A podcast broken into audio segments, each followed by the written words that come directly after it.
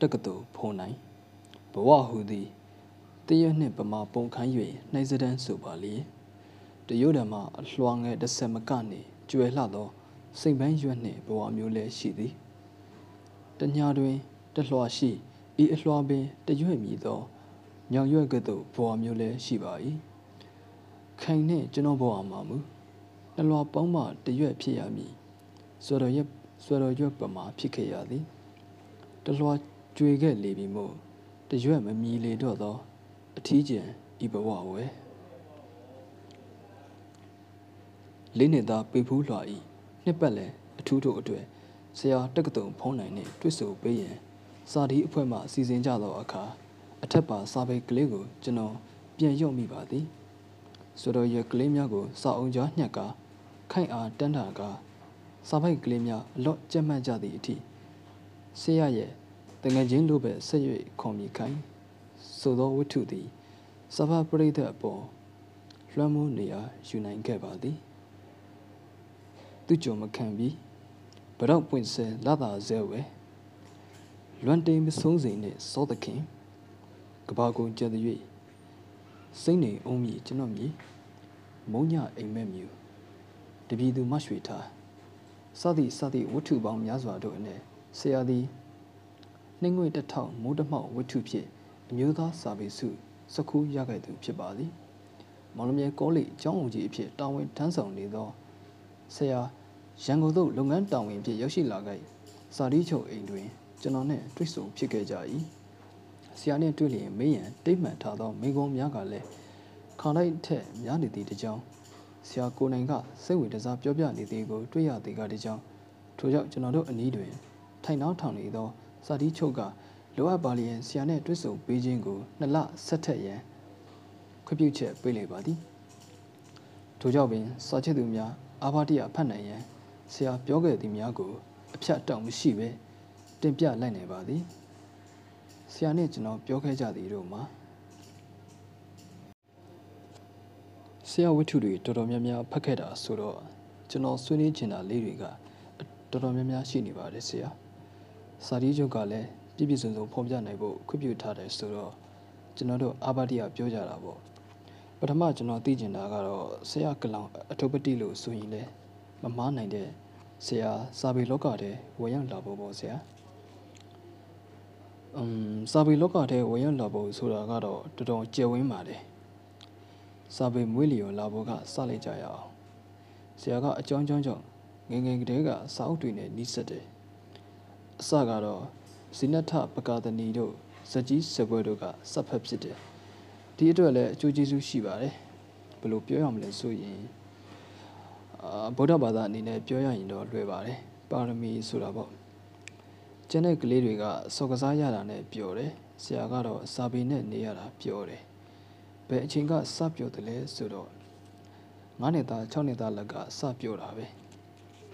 ဟိုစဖက်ဒီစဖက်နေရင်ထူးဆန်းတာက ဆရာ8နှစ်သားလောက်မှာကြပြာစဆက်တတ်တာပဲလေးလုံးတစ်ပုတ်ပေါ့9နှစ်သားလောက်ကြတော့ဝတ္ထုစာရေးတယ်ဒီနေရာမှာဆန်းနာကဆရာတယောက်တည်းမဟုတ်ဘူးဆရာအမဝမ်းခွဲ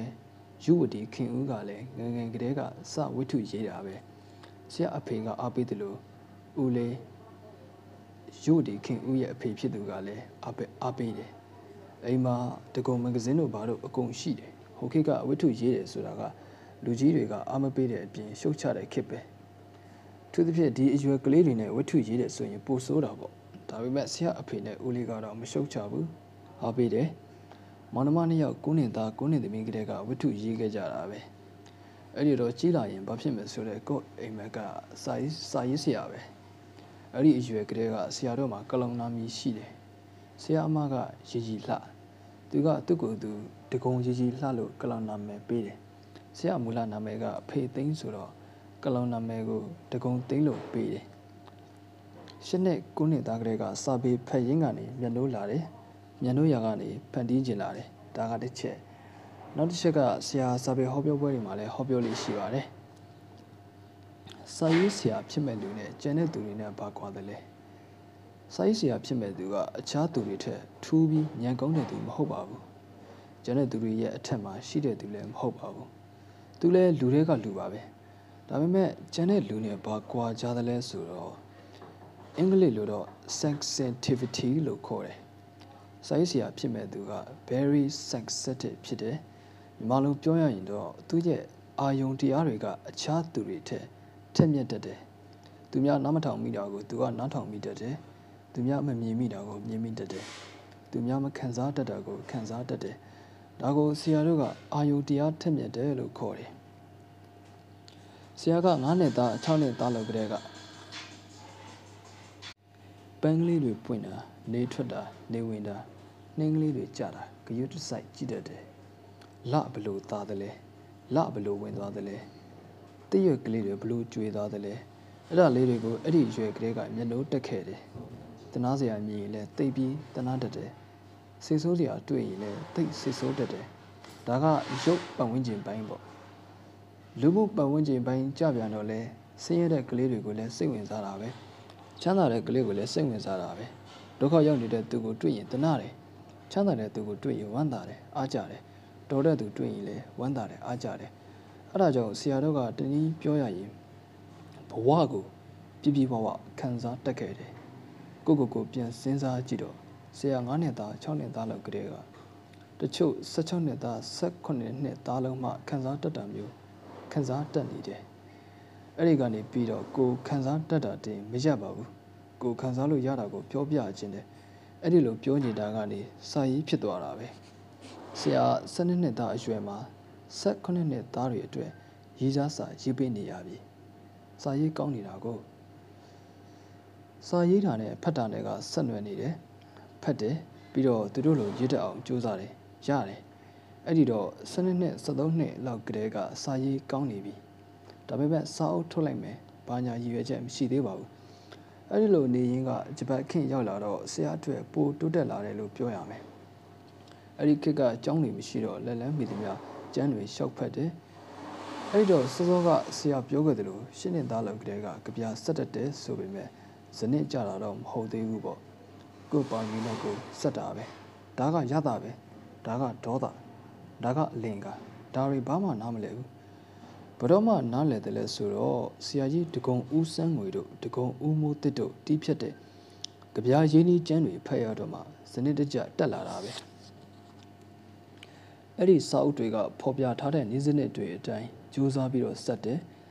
ဆက်ချောက်နှစ်သားလောက်မှကြတော့ ဒွေကြိုလေးကြိုတေးထက်တွေအသာထားလိုက်တော့ပိုက်ဆူရတုကိုကောင်းကောင်းဆက်တက်နေပြီစိတ်ထဲမှာနှက်ရှင်အောင်တို့ဘသူတို့ရဲ့ဟန်မျိုးတွေမရရင်မကြည်နပ်ဘူးစကားအသုံးလုံးတွေကလည်းရတုထဲမှာအရက်သုံးတွေပါလာရင်ဆရာမကြိုက်ဘူးရှေးရတုဆရာကြီးတွေသုံးတဲ့ဟန်ပန်မျိုးတွေပါပါလာအောင်အတော်ကြိုးစားရတယ်အဲ့ဒီကနေပြီးတော့ကျောင်းမဂ္ဂဇင်းမှာတော့ရေးနေပြီပေါ့လေရန်ကုန်မှာမဟုတ်တော့စာပေနယ်နဲ့လည်းအလှမ်းကဝေးနေသေးတာပေါ့ 1948ခုနှစ်တက္ကသိုလ်ရောက်လာတော့ရှုမမမဂ္ဂဇင်းကိုဒွိဟဆိုတဲ့ကြပြကလေးပို့လိုက်တော့တစ်ခါပို့တစ်ခါစွန်သွားတာပဲဆရာအဲ့ဒီတော့ကကလနာမဲကအင်းတက္ကသိုလ်ဖို့နိုင်ပဲရှုမဝမှာကြပြနဲ့အောင်မြင်တော့ရှုမဝကလည်းကြပြပဲလက်ခံတယ်ဝိတုတို့ပို့လေပယ်တာပဲဝိတုရှိပို့လေပယ်တာပဲပယ်ခံရတာအလုံး85ပုတ်ရှိတယ်တကြောင်ကတော့ဆရာစဉ်းစားကြည့်တယ် ဝိတုတို့ဆိုရင်သူတို့သုံးကောင်းသုံးလိမ့်မယ်ဝိတုရှိဆိုတာတော့နာမည်မရသေးတဲ့သူတယောက်တွေနေရာဘက်ပေးနိုင်ပါမလဲဝိတုလိုင်းမှာမအောင်မြင်ပေမဲ့ဘာသာပြန်ကြတော့ရှုမောကထပ်ပေးပြန်ရောဆရာကဘာသာပြန်မရေးချင်ဘူး adaptation တွေဘာတွေလည်းမလုပ်ချင်ဘူးကိုယ်နေပဲရေးချင်တယ်ဆိုကြပါစို့စာပေနယ်မှာအောင်မြင်သသက်လောက်မအောင်မြင်ဘူးတစ်ဖက်ကဘဝမှာလည်းအရှုံးကြီးရှုံးနေတယ်ဆရာမိဘတွေကချမ်းသာတာမဟုတ်ဘူးသူတို့ကတက္ကသိုလ်ကိုစူးစမ်းပို့ပေးတာပညာသိဘွဲရပြီးရင်အလုပ်လုပ်ဖို့ပဲ ဆရာကစာပေနယ်ထဲရှောင်မျောနေပြီးဟိုမရောက်ဒီမရောက်ဖြစ်နေတယ်ဒါနဲ့မအောင်မြင်တဲ့စာပေလောကကိုတော့တော်ပြီဆိုပြီး1950 52ခုနှစ်ကစုံလမှာထုတ်တဲ့ရှိမိုးဝမဂ္ဂဇင်းမှာထင်တယ်နောက်ဆုံးဆူတောင်းဆိုတဲ့ကြပြတစ်ပုဒ်ပို့လိုက်တယ်အဲ့ဒီကြပြရဲ့ရည်ရွယ်ချက်ကတော့လောကကိုစိတ်နာတဲ့သဘောတာဝန်ကယူတဲ့သဘောပါတယ်ဒီကြပြဟာဆရာအတွက်စာပေနဲ့နောက်ဆုံးပဲလို့သဘောထားခဲ့မိတယ်ဒီကြပြပါပြီးတဲ့နောက်ဆရာ ထပ်မရေးတော့ဘူးစာပဲစူးစမ်းနေခဲ့တယ်အသေးအလဲစူးစမ်းလိုက်တော့ဂိုဒူတန်းမှာပထမတန်းရတယ်ဆရာတို့အခက်ကတော့ဂိုဒူတန်းရတာ9ယောက်ပဲရှိတယ်စစ်ပညာပဲဖိလိုက်စားခဲ့တယ်အဲ့ဒီတော့ကတော့စာပေနယ်ဘက်ကိုပြောင်းပေးမယ်ဆိုတဲ့ရည်ရွယ်ချက်လုံးဝကိုမရှိခဲ့ဘူးမန္တလေးတက္ကသိုလ်မှာလက်ထောက်ကတိကဌာနမှုလုပ်နေခဲ့တယ်စာသားမရေးတော့တာစာပေနဲ့မကင်းတဲ့အလုပ်ဖြစ်တဲ့စာဖတ်တာကိုပို့လွတ်နိုင်လာတယ်ဘွဲ့ဒီ ဘွဲ့ဒီဂရီကပြည့်စုံသွားတာကလည်းဒီကြောင့်ဆရာတယောက်ဖြစ်လာတော့တက္ကသိုလ်စာကြည့်တဲ့ကိုကျက်တယ်လို့သုံးနေတာကလည်းဒီကြောင့်ကြောင့်စာပူဖတ်ဖြစ်လာတယ်စာများများဖတ်လေလေရေးစရာတွေတွေ့လေလေဖြစ်လာတယ်စာမရေးတော့ဘူးဆိုပေမဲ့ဆရာမယောဂလိုဖြစ်နေတာက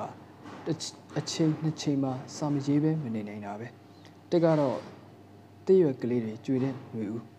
ဒီအချိန်မှာတစ်ခုခုလေးတော့ရေးလိုက်ရမှာနောက်ဆောင်းဦး နှင်းကလေးတွေကြားတဲ့အချိန်မှာလည်းတစ်ခုခုလေးတော့ရေးလိုက်ရမှာ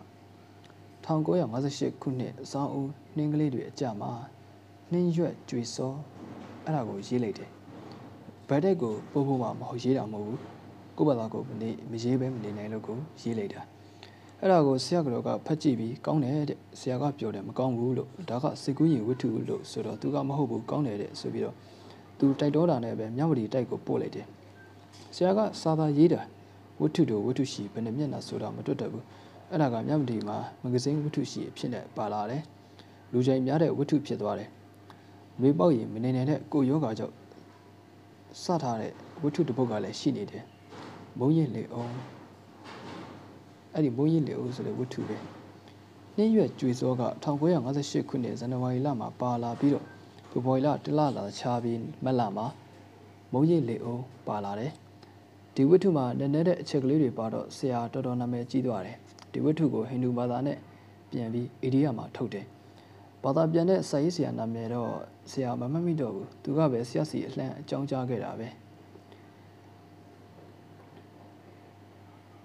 မိုးရစ်လေအောင်ဝတ္ထုအောင်မြင်သွားတော့ဒီအထက်ကပါတဲ့သဘောတရားရေးရအချက်လက်တွေကိုအကျက်ချက်ပါအောင်လို့တိုက်တော့ကြတာနဲ့ဒီအချက်လက်တွေကိုချက်ရေးတဲ့ညီမလေးရဲ့စိုးရင်မိတဲ့ကိုရေးလိုက်တာပဲ အဲ့ဒီမှာတော့ဆရာအအောင်မြင်ဆုံးဖြစ်သွားပြီအဲ့ဒီကနေစာပေနယ်ထဲရောက်ခဲ့တာပဲဆရာနာမည်ရင်ဦးခင်မောင်တစ်ကနေကလုံးနာမည်တက္ကသိုလ်ဖုံးနိုင်လို့ယူတဲ့နေရာမှာတီချာအကြောင်းကလေးတွေများရှိပါသလားဆရာရှိတယ်ဗျဆရာအကြောင်းမှာစာရေးစဉ်တုန်းကတော့ကလုံးနာမည်ကိုဆွေတုမောင်ဆိုပြီးရေးတယ်ဆွေတုမောင်ဆိုတာကဆွေတုမောင်အပွေများကိုလာမေရွတောင်နေရထားတွင်ပါခွေစကားမှားလိုက်မယ် အဲ့ဒီတိထက်ထက်ကဆွေတုမောင်ဆိုတဲ့စကလုံးကလှတယ်ဆိုပြီးယူခဲ့တာပဲနောက်တော့ဆွေဆိုတဲ့စကားကကလတ်တယ်ဆိုပြီးသူ့မောင်ကြီးပဲရေးဘူးသေးတယ်အခုလည်းသူ့မောင်ရှိနေတယ်ပေါင်းတီเจ้าမောင်တော့ကတော့သူ့မောင်နဲ့ကြီးရေးတာပဲအဲ့ဒီတုန်းမှာဗမောင်တင်အောင်ရဲ့ဘုံမောင်တယောက်တည်းရဲ့ဝတ္ထုထွက်လာတယ်ထွက်လာတော့တငယ်ချင်းတွေကနောက်တယ်ဗမောင်တင်အောင်ရေးတာကစင်ရင်သောမိဘရဲ့စာတော်သောသားဆရာမိဘတွေကလည်းစင်ရတယ်ဆရာကလည်းစာတော်တယ် အဲ့ဒီတော့တငယ်ချင်းတွေကိုအောင်ကျော်မြောက်တွေကမောင်ကျော်တော်တို့ပေါ့သူတို့ကနောက်ကြတယ်ဆရာကလည်းစီရင်တော်မိဘရဲ့စာတော်တော်သားဖြစ်ရတာဂုဏ်ယူတယ်ဆရာဗမောင်တင်အောင်ရဲ့ဝတ္ထုကိုလည်းကြိုက်တော့စုရှုမဘကိုကြပြပိုးတဲ့အချိန်မှာတက္ကသိုလ်ဘုံနိုင်လို့ကလောင်နာမည်တက်လိုက်တာပဲတနည်းအားဖြင့်ပြောရရင်တော့ဆရာဗမောင်တင်အောင်ရဲ့ influence ပါတာပေါ့ဆရာဗမောင်တင်အောင်ကတော့မျက်နှာမြင်ချစ်ခင်ပါစေဆိုတဲ့စုနဲ့ပြည့်စုံတဲ့သူဆိုတော့ဆရာသူ့ကိုပုဂ္ဂိုလ်ရေးအရာလည်းခင်တယ် ကွယ်လွန်သွားတဲ့အထိဆရာတို့နှစ်ယောက်ကသိချစ်ကြတယ်သိခင်ကြတယ်ဆရာကကြပြားကစကားတဲ့သူဆိုတော့ကြပြားနဲ့ပတ်သက်တာလေးတွေကစပြီးဆွေးနွေးကြပါလေဆရာဗတော့ပွင့်စဲလာတာစဲဝတ္ထုမှာမမဝေကမောင်လေးလှိုင်ကိုပြောပြတယ်ကြပြားဆိုတာကနှလုံးသားကိုပြောတာစကပြေကအုံနောက်ကိုပြောတာတဲ့နှလုံးသားကနားလေတဲ့စကားတိုင်းကိုအုံနောက်ကနားမလည်နိုင်တယ်လို့အုံနောက်ကနားလေတဲ့ စကားအတိုင်းကိုလည်းနှလုံးသားကနားမလည်နိုင်ဘူးတဲ့ဒီစကားလေးကိုပို့ပြီးပြည့်စုံအောင်ရှင်းပြစေချင်ပါတယ်ဆရာဟာဟာဒီစကားရှင်းရရင်တော့ကြပြကျန်းတအုပ်ရေးရမလို့ဖြစ်နေပြီအမ်တက်နိုင်တဲ့လောက်တော့အတူချိုးပြီးရှင်းပြပါမယ်အဲကျွန်တော်တို့ကမ္ဘာဘာသာစကားပညာရှင်ကြီးတွေပြောလို့ရှိတဲ့စကားတစ်ခုရှိတယ်စကားပြေကိုဘာသာပြန်လို့ရတယ်တဲ့ကြပြကိုဘာသာပြန်လို့မရဘူးတဲ့အဲ့ဒါအလွန်မှန်တဲ့စကားပဲ ဘယ်လိုမျိုးရဲ့ဘာသာစကားနဲ့ပဲဖြစ်ဖြစ်ရေးထားတဲ့ဝတ္ထုစံပါကျမ်းဖြစ်ဖြစ်ဘာသာပြန်ရင်တော်တော်တိတိကျကျဘာသာပြန်လို့ရတယ်ဒါပေမဲ့ကြပြတစ်ပုဒ်ကိုဟိုဘာသာကနေဒီဘာသာပြန်ရင်မရနိုင်ဘူးအဲ့ဒါကိုဘာကိုပြနေတယ်လဲဆိုတော့ကာကြီးခခွေရေးထားတာချင်းတူပြီးမဲ့ကြပြနဲ့စကပြေကြားမှာကွာကြားမှုတွေအများကြီးရှိတယ်ဆိုတာပဲဒါကိုပညာရှင်တွေကလက်ခံတယ်လက်တွေ့စူးစမ်းမှုတဲ့သူတွေလည်းသိပါတယ် နိုင်ငံခြားတိုင်းပြည်တစ်ပြည်ကကျွန်တော်မိတ်ဆွေတူကဘာပြောသလဲဆိုတော့ကျွန်တော်တို့စီကကြပြဆရာကြီးတယောက်ရဲ့ကြပြတွေကိုသူတို့ဘာသာပြန်ပြီးဂုံပြုပါတယ်တဲ့ဒီပုဂ္ဂိုလ်ကြီးကိုသူတို့ကြည်လဲကြည်ညိုပါတယ်လေးလေးလေးစားပါတယ်တဲ့ဒါပေမဲ့အမှန်ကုန်ဝန်ခံရရင်သူတို့ဘလို့မှအရသာခံလို့မရပါဘူးဒီလိုပြောပြီးတယ်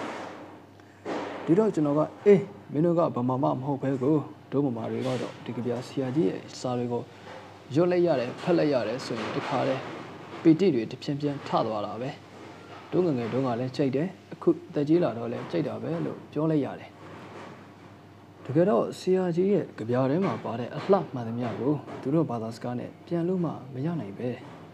အင်္ဂလိပ်လိုလည်းပြန်လို့မရပါဘူးအဲ့ဒီလိုပဲကြပြမှာစကားပြေနဲ့ကြွာကြားချက်တွေရှိတယ်ဘာရဲ့လို့ဆိုတာကတော့တိတိကျကျတော့ဘယ်သူမှမပြောနိုင်ကြသေးဘူး ကြွာကြားမှုရှိတယ်ဆိုတာပဲပြောနိုင်ကြသေးတယ်ကျွန်တော်ညံမိသလောက်ပြောရရင်တော့ခံစားမှုတွေရှိတယ်ဒီခံစားမှုတွေကိုအကျယ်ချဲ့ပြီးရှောက်ရေးလိုက်ရင်ပြင်းစရာကောင်းသွားမယ်အင်္ဂလိပ်လိုတော့ရှင်းတယ် describe လုပ်တာအသေးစိတ်ဖော်ပြတာပေါ့ဒါပေမဲ့ communicate လုပ်လိုက်တာအာ sorry အင်္ဂလိပ်လိုတော့ရှင်းတယ် describe လုပ်တာအသေးစိတ်ဖော်ပြတာပေါ့ ဒါမှမဟုတ် communicate လုပ်လိုက်တာ describe ဆိုတာကအသေးစိတ်ရှင်းလင်းဖော်ပြတာ communicate လုပ်တယ်ဆိုတာကကိုယ်နှလုံးသားထဲကဟာကိုအဘာတူနှလုံးသားထဲထက်တဲ့နေရာမှာကြပြားသည်အလွန်အစွမ်းထက်တယ်ကြပြားပညာနိုင်နေလေအဲ့ဒီလိုကြပြားမျိုးစက်တက်လေဖြစ်လာတာပဲဒီဥစ္စာကိုအင်္ဂလိပ်ကြပြားဆရာကြီးများကတော့ incantation လို့ခေါ်တယ် I N C A N T A T I O N incantation မဒန်ပညာစွမ်းရည်ပေါ့မဒန်တစ်ခုနဲ့မန်းမှုတ်လိုက်ရင်သေနေတာတွေရှင်သွားမယ်ဒီလိုပဲကာကြီးကာကွေးလေးတွေကအသက်မရှိတာကြံမှာရှိတဲ့ခုနကပြောတဲ့ဘလို့ပြောရမှန်းမသိတဲ့စွမ်းရည်ကဒီကာကြီးကာကွေးလေးတွေကိုထိလိုက်တဲ့အခါမှာသေသူရှင်တလို့ဒီကာကြီးကာကွေးလေးတွေကအသက်ရှင်လာတာပဲစကားပြောလာတာပဲသူတို့ပြောတဲ့စကားတွေက စကားပြေကကာကြီးကာကွေးတွေပြောတဲ့စကားတဲ့ထိရောက်တယ်ပိုပြောနိုင်တယ်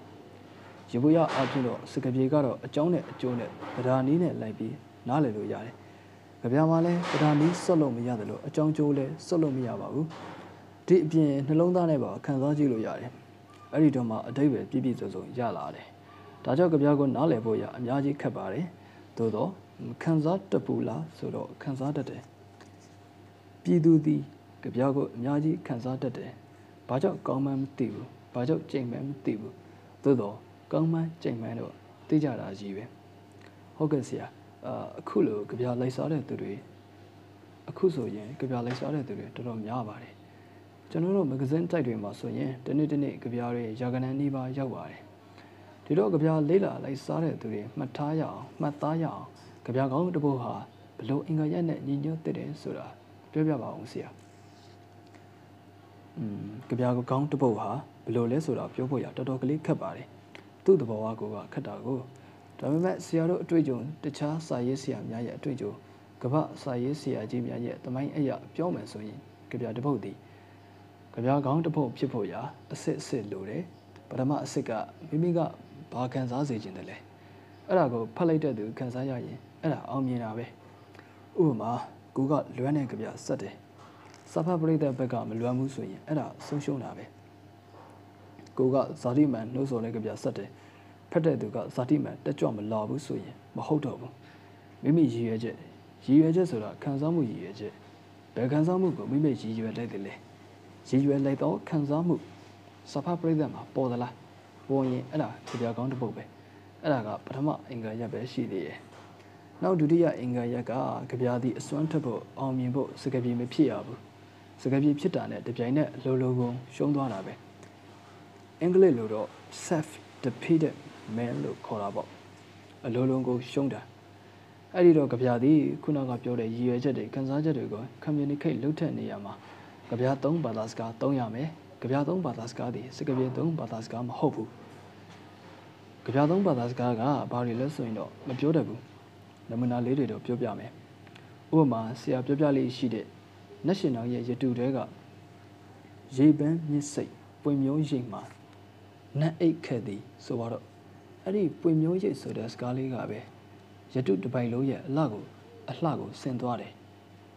ဆရာပြောလို့ရှိတာတခုရှိတယ်မုံမောင်နေတယ်ဘာမှမမြင်ရဘူးလျှက်ပြက်လိုက်တယ်အဲ့ဒီတတင်ကားကလေးမှာအလှပတွေမြင်လဲရတယ်အဲ့ဒီလိုပဲကြပြမှာတချို့စကလုံးလေးတွေကကြပြတပုံလုံးကိုလျှက်ပြက်လိုက်တယ်လို့ပဲ လင်းထေသွားအောင်လှုပ်လိုက်နေတဲ့စွန့်ရည်တတိရှိကြတယ်အဲ့ဒါအင်မတန်အောင်မြင်တဲ့ကြပြဖြစ်သွားတာပဲတူတူတွတ်တွတ်နဲ့လူရင်းကိုပြောလိုက်နေတာပဲဆရာတခါတုန်းကနက်ရှင်နယ်ရဲ့ပွင့်မြို့ပွင့်မျိုးရိတ်ကိုအကြက်ချက်ပြောဘူးတယ်ဒါလေးနဲ့ပဲပြောချင်တာကပြီးသွားတယ်ဒါမျိုးတွေကမြန်မာကြပြမှာလည်းရှိတယ်အင်္ဂလိပ်ကြပြတွေမှာလည်းရှိပါတယ်ကြပြတိုင်းကြပြတိုင်းမှာဒါမျိုးတွေရှိပါတယ်ဒါကြောင့်မို့ကြပြကိုဘာသာပြန်လို့မရဘူးလို့ပြောတာပါ တချို့ကြပြတွေမှာကိုယ်ရည်ကြီးမှုအရာအတိတ်ပဲရှိပေမဲ့သူတို့ယဉ်ကျေးမှုအရာအတိတ်ပဲမရှိတာတွေရှိတယ်ဆရာကြီးဒေါက်တာလှဖေကတခါပြောဘူးတယ်သူ့ခြံတွင်းပေမှုလက်ဝင်းကိုအယူခတ်သည်နီလီယက်နဲ့ဝေးတဲ့အဲ့ဒါကိုအင်္ဂလိပ်တွေဘလို့မှအရသာခံစားလို့မရဘူးဘလို့မှနားမလည်နိုင်ဘူးဒါကမြမယဉ်ကျေးမှုမှာရှင်းတယ်တပားသူရဲ့ပိုင်တဲ့အတွင်းရောက်နေတဲ့အချစ်မို့ကိုချစ်သူမဖြစ်နိုင်ဘူးဒါရှင်းနေတာပဲ ဒါကိုကျွန်တော်တို့နားလည်ပေမဲ့သူတို့နားမလည်ဘူးဒါကြောင့်ကြပြမှာအစာစကားအသုံးနှုန်းကကိုယ်ပါဝင်ခြင်းရည်ရင်းမှုလည်းပါလာတယ်ကဘာကြော်ရေးမကြော်ရေးဆိုတာကအရေးမကြီးပါဘူးကိုယ်စာမှာကိုယ်ရည်ရင်းမှုဟာဒီလိုအသုံးနှုန်းကလေးတွေသုံးတတ်ဖို့အရေးကြီးပါတယ်အဲ့ဒါလေးတွေသိဖို့လိုပါတယ်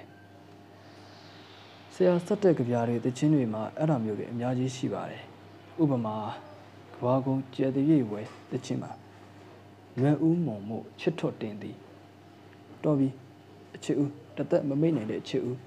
ချစ်ချင်တိုင်းချစ်နွယ်ဦးမုံမို့ချစ်ထွက်လေသည်ဘာနွယ်လဲစဉ်းစားတော့ပရိသတ်စဉ်းစားတော့စာရေးဆရာကတော့မပြောတော့ဘူးဘာကြောင့်မို့မွန်ရတာလဲချစ်ထွက်တင်တယ်ဆိုတာဘာပြောတာလဲဒါတွေကပရိသတ်စပြီးစဉ်းစားရမယ့်အချက်တွေဆရာရေးပြီးအတံမလွှင့်ဖြစ်တဲ့သချင်းတစ်ပုဒ်ရှိသေးတယ်ဘုံမာယာစချက်ကျမဧည့်သည်ယာယီထွင်းလို့ရေးလိုက်တယ် ဘာကိုဆိုလိုသလဲဆိုတော့ဘဝမှာမတွေးသိမတွေးထိုက်မပေါင်းသိမပေါင်းထိုက်ပေမဲ့ကကြမရောခဏလေးတွေးကြရတယ်တသက်လုံးလည်းပေါင်းရမှာမဟုတ်ဘူးတသက်ဒုက္ခဖြစ်ရုံခဏလေးလာတွေ့ရပဲဒါကိုအကျက်ချက်ရင်အများကြီးပဲဆရာကအကျက်မချက်တော့ဘူးဘုံမာရာစာချက်ကျမဧည့်သည်ယာယီထွင်ဆိုတာနဲ့လုံလောက်နေပြီတချို့ကတော့ choice odd words စကလုံးရွေးသုံးတာလို့ပြောကြတယ်ဒါကစကလုံးရွေးသုံးတာထက်မြင့်တယ်စကလုံးရွေးသုံးဆိုတာက ဟိုလှတာလေးကြီးရှောက်တွဲသွားတာပဲလှတာလေးကြီးရှောက်တွဲသွားရုံနဲ့အတိတ်ပဲမပေါက်နိုင်ဘူးဆိုလိုတဲ့ခံစားချက်အတိတ်ပဲရောက်အောင်ပညာနဲ့စကားလေးတွေထွင်ပြီးသုံးတာပဲအဲ့ဒီအတတ်ပညာတက်ရင်ကြပြအောင်မြင်တာပဲအဲ့ဒီလိုမှမဟုတ်ရင်တော့စကပြေထဲရောက်သွားလိမ့်မယ်ဒီနေ့လူငယ်တွေစက်သက်ရေးနေကြတဲ့ကာယမဲ့ကြပြမှာတော့အခုဆရာပြောတဲ့ကြပြအသုံးလုံးစကားမပါဘူးဆရာအဲ့ဒီကြပြတွေနဲ့ပတ်သက်လို့ကောဆရာဘယ်လိုမြင်ပါသလဲ อืมကာယမဲ့ကြပြနဲ့ပတ်သက်လို့ဆရာအနေနဲ့တစ်ဖက်ကတော့ sympathetic ကိုချင်းစာနားလည်ပါတယ်မကက်ကွက်ဘူးမရှုပ်ချဘူးတစ်ဖက်ကတော့ဆရာတွေ့မလို့ဘူးကာယမဲ့ကြပြနဲ့ရေးကြည့်မယ်ဆိုရင်တော့ဆိုတော့ကာယမဲ့ကြပြနဲ့ရေးကြည့်မယ်ဆိုတော့ဒီခေတ်မှာပေါ်တော့မဟုတ်ပါဘူးခေတ်တိုင်းမှာရှိခဲ့တာပါခေတ်ပညာတတ်တွေကအင်္ဂလိပ်ကြပြတွေဘာတွေဖတ်ကြည့်လိုက်တဲ့အခါမှာသူတို့ကတော်တော်ဝေးဝေးကြမှာကာယယူလိုက်တော့ရှေ့ဘက်မှာအရှိကြီးရေးထားတာကစကပြေလိုဖြစ်နေတယ် အဲ့ဒီတော့ဆိုလိုရင်းရအောင်စကားပို့ပြောနေတဲ့အောင်ဖြစ်နေတယ်ဒါပေမဲ့တည်တည်ချာချာပြန်ကြည့်ရင်သူတို့လှုပ်ထားတာအရန်လှုပ်ထားတာမဟုတ်ဘူးဆရာစောစောကပြောခဲ့တဲ့ incantation ပါတဲ့စကားတွေအကုန်ရွေရွေပြီးသုံးသွားတာကြည့်လိုက်တော့စကားပြေလိုဖြစ်နေပေမဲ့သုံးထားတဲ့စကားလုံးလေးတွေကအလွန်တတိထားပြီးသုံးထားတာတွေ့ရမယ်ဗမာကဗျာမှာတော့ကာယံကတိတ်ဆိတ်တယ်နောက်နဘေရီများတယ် ဒီလိုရိုးရိုးရှင်းရှင်းကလေးသူတို့လိုပြောလိုက်ရင်တွေ့မိနေနေကွေ့မိနေရပဲဝိုက်မိနေရပဲကိုပြောချင်တာကိုပို့ပြောနိုင်မှာပဲလို့တွေးမိကြတယ်ဆိုလိုချင်တာအတိအကျပေါ်သွားမှာပဲဆိုရင်ကာယံမဲ့ကြပြဆက်ဆံရေးကြတာပဲဆရာတို့လည်းဒီလိုစိတ်ပေါ်ဖို့ပါတယ်ရေးကြည့်ဖို့တယ်စိတ်ထဲမကြဘူးနောက်တော့မှဗမာစကားနဲ့အင်္ဂလိပ်စကားရဲ့ကြွားကြားမှုခြားနာချက်သူသဖြင့်ဗမာစကားနဲ့အင်ဒိုယူရိုပီယန်စကားရဲ့ခြားနာမှုကိုသွားတွေ့တယ်ဗမာစကားက တလုံးတိုင်းတလုံးတိုင်းမှာအတိပ္ပယ်ရှိတယ်တလုံးတိုင်းဆိုတာထက်တသံတိုင်းတသံတိုင်းမှာအတိပ္ပယ်ရှိတယ် monosyllable ဖြစ်နေတယ်ဆိုရင်ဆိုတော့ကာယံကိုပိုယူနိုင်တယ်သူတို့စကားကအတိပ္ပယ်တစ်ခုရဖို့ရာသုံးလေးတန်ပါနေရတယ်သူတို့ရဲ့စကားသဘောဝကိုကမြမကာယံယူသလိုယူလို့မရဘူးခွက်ခွက်လန်သွားလိမ့်မယ်ဘလုံးမကိုယူလို့မရဘူးအဲ့ဒီတော့သူတို့ကသူတို့စကားသဘောဝအရာရေးရပဲ မြမကကာယံကိုကျက်တယ်လို့ယူနေအောင်ပေါ်များလျက်သားနဲ့ဘာကြောင့်လောက်ရမှာလဲအတိပ္ပယ်ပေါ်ပေါက်စေခြင်းလို့ဆိုရင်ကိုညံ့တယ်ဆိုတာဝန်ခံရကြမယ်အတိပ္ပယ်ပေါ့အောင်ကာယမြကာယမယူတတ်ပါဘူးလို့ပြောတာနဲ့အတူတူပဲမြန်မာစကားကိုလည်းနိုင်နေမယ်မြန်မာကဗျာကိုလည်းနိုင်နေမယ်နောက်ပြီးတော့ကိုကလည်းအတွေးခွန်ကောင်းမယ်ဆိုရင်ကာယံသုံးတဲ့ကြားကကိုဆိုလိုတဲ့အတိပ္ပယ်ရအောင်ပြောနိုင်မယ်ဆိုရင်စောစောကဆရာပြောခဲ့သလိုစကပြေထက်ပိုထိရောက်တဲ့ကြပြဖြစ်လာမယ်။ ကာယမဲ့ကြပြကတော့စမ်းနေတာတခုပါပဲ။စမ်းတဲ့သူကတော့မစမ်းနဲ့လို့ဘလို့မှပြောလို့ရမှာမဟုတ်ဘူး။ဘလို့ပြောပြောစမ်းနေပါပဲ။အချိန်တန်ရင်သူတို့စော့သွားလိမ့်မယ်။သူတို့စော့သွားရင်သူတို့နေရာစက်ခံမဲ့သူကလည်းပေါ်လာအောင်ပါပဲ။အထူးသဖြင့်ကာယမဲ့ကြပြမှာအားနည်းချက်ရှိတယ်။ကြပြရဲ့တကုတ်တစ်ခု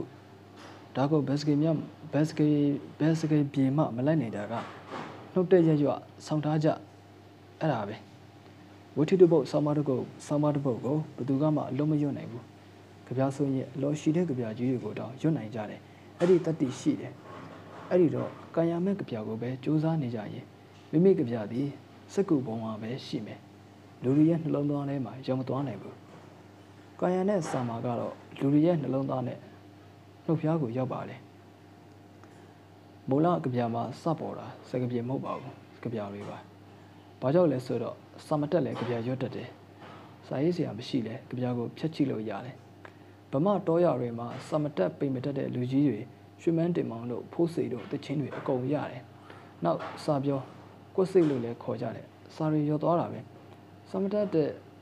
တောသူတောင်သားကြီးတွေအားလုံး appreciate လုပ်နိုင်ကြတယ်အကုန်အရသာခံတတ်ကြတာပဲစာတတ်တာမတတ်တာကတကယ်နဲ့ကြပြာကိုရတာခံတတ်တာကတကယ်နဲ့ စာပြောဆိုတာမြို့မှာတော့မတုံးဘူးကြီးလေတော့ရမှာပဲတုံးတယ်အတိဘယ်ကသူတို့ကြပြာနားလည်လို့ပဲအဲ့ဒီလိုနားလည်တဲ့အကြောင်းတစ်ကြောင်းကနှုတ်တိုက်ရရဆောင်လို့ရလို့ပဲကံရမဲ့ကြပြာမှာအဲ့ဒီအားသေးတယ်ဆရာကြီးသခင်ကိုတို့မိုင်းရကြပြာတွေဟာနောက်နှစ်တရလဲကြံနေပါပဲနောက်နှစ်တစ်ထောင်မှာလဲရွတ်ကြည့်လို့ရတယ်ဟဲကြည့်လို့ရတယ်နှလုံးသားမှာကိုရှာဖျားမှာပါအရသာတွေ့မှာပဲတကယ်လို့ဆရာကြီးကသာကံရမဲ့ကြပြားတွေလောက်ခဲ့ရင်ဘယ်ကြံပါတော့မလဲ ဆရာကြီးကြပြားတွေရဲ့အလှဟာကံရံပုံမှာရှိတယ်စကပြေထဲမှာသာလူရကိုပြောနိုင်မယ်ဆိုရင်မဟုတ်တော့ဘူးဆရာကြီးကမြို့သားရေးနိုင်ငံရေးဒါတွေကိုကြပြားနဲ့ပြောသွားတယ်ထိတယ်မိတယ်နှုတ်လို့မရဘူးဖြီးလို့မရဘူးဒီလောက်ပဲပြောပြရစီတော့ကြပြားတစ်ပုတ်စာတစ်ပုတ်ဆိုတာစီယုံမှုရှိသောခန္ဓာကိုယ်တစ်ခုဖြစ်သည်ဆိုတဲ့ဆရာယူဆချက်တစ်ခုကိုဖတ်ရဖို့ပါတယ်အဲ့ဒီအယူဆနဲ့ပတ်သက်ပြီးရှင်းပြစေချင်ပါတယ်ဆရာ။음 စိတ်ပညာပါပါလာပါတယ်။ကျွန်တော်တို့စာပေနုပညာတွေမကပါဘူး။ပကြည်ပပုနုပညာပါပါပါတယ်။အဲ့ဒါတွေကိုကြည့်ရင် analytical method ခေါ်တဲ့ခွဲခြမ်းစိတ်ဖြာတဲ့နည်းနဲ့ကြည့်တတ်ကြတယ်။အဲ့ဒါဆိုရင်အနုပညာရဲ့သဘောကိုအကုန်နားမလည်နိုင်တော့ဘူး။ဘာကြောင့်လဲဆိုတော့ဆိုရဆိုရစကားတစ်ခုရှိတယ်။ A whole is more than the summation of parts ပြုဝသောအရာဝတ္ထုဆိုသည်မှာသူ့ကိုတိဆောက်ထားသောအခြေခံပစ္စည်းတို့၏ပေါင်းမှုတသက်ထက်လွန်သည်တဲ့ဆိုလိုတာကတိုက်ဆိုတာအုတ်ခဲတွေနဲ့ဆောက်ထားတာပဲအုတ်ခဲတစ်ထောင်သည်သူ့ဟာသူဆောက်ထားရင်သူ့ဟာသူထားရင်အုတ်ခဲတစ်ထောင်ပဲဒါပေမဲ့တိုက်ဆောက်လိုက်တဲ့အခါမှာအုတ်ခဲတစ်ထောင်ဘဝကနေကျွေပြီးတော့တိုက်ဆိုတာဖြစ်လာတယ်တိုက်သည်အုတ်ခဲတစ်ထောင်မဟုတ်တော့ဘူးသို့တော့တိုက်သည်အုတ်ခဲတစ်ထောင်နဲ့ကင်းသလားဆိုတော့မကင်းဘူးအဲ့ဒီသဘောမျိုးပဲ အဲ့ဒီလိုပဲပကြီးတစ်ချက်ကိုကြည့်လိုက်ရင်ဆေးပါမယ်အယောင်ပါမယ်အလင်းပါမယ်အဖြူပါမယ်အမဲပါမယ်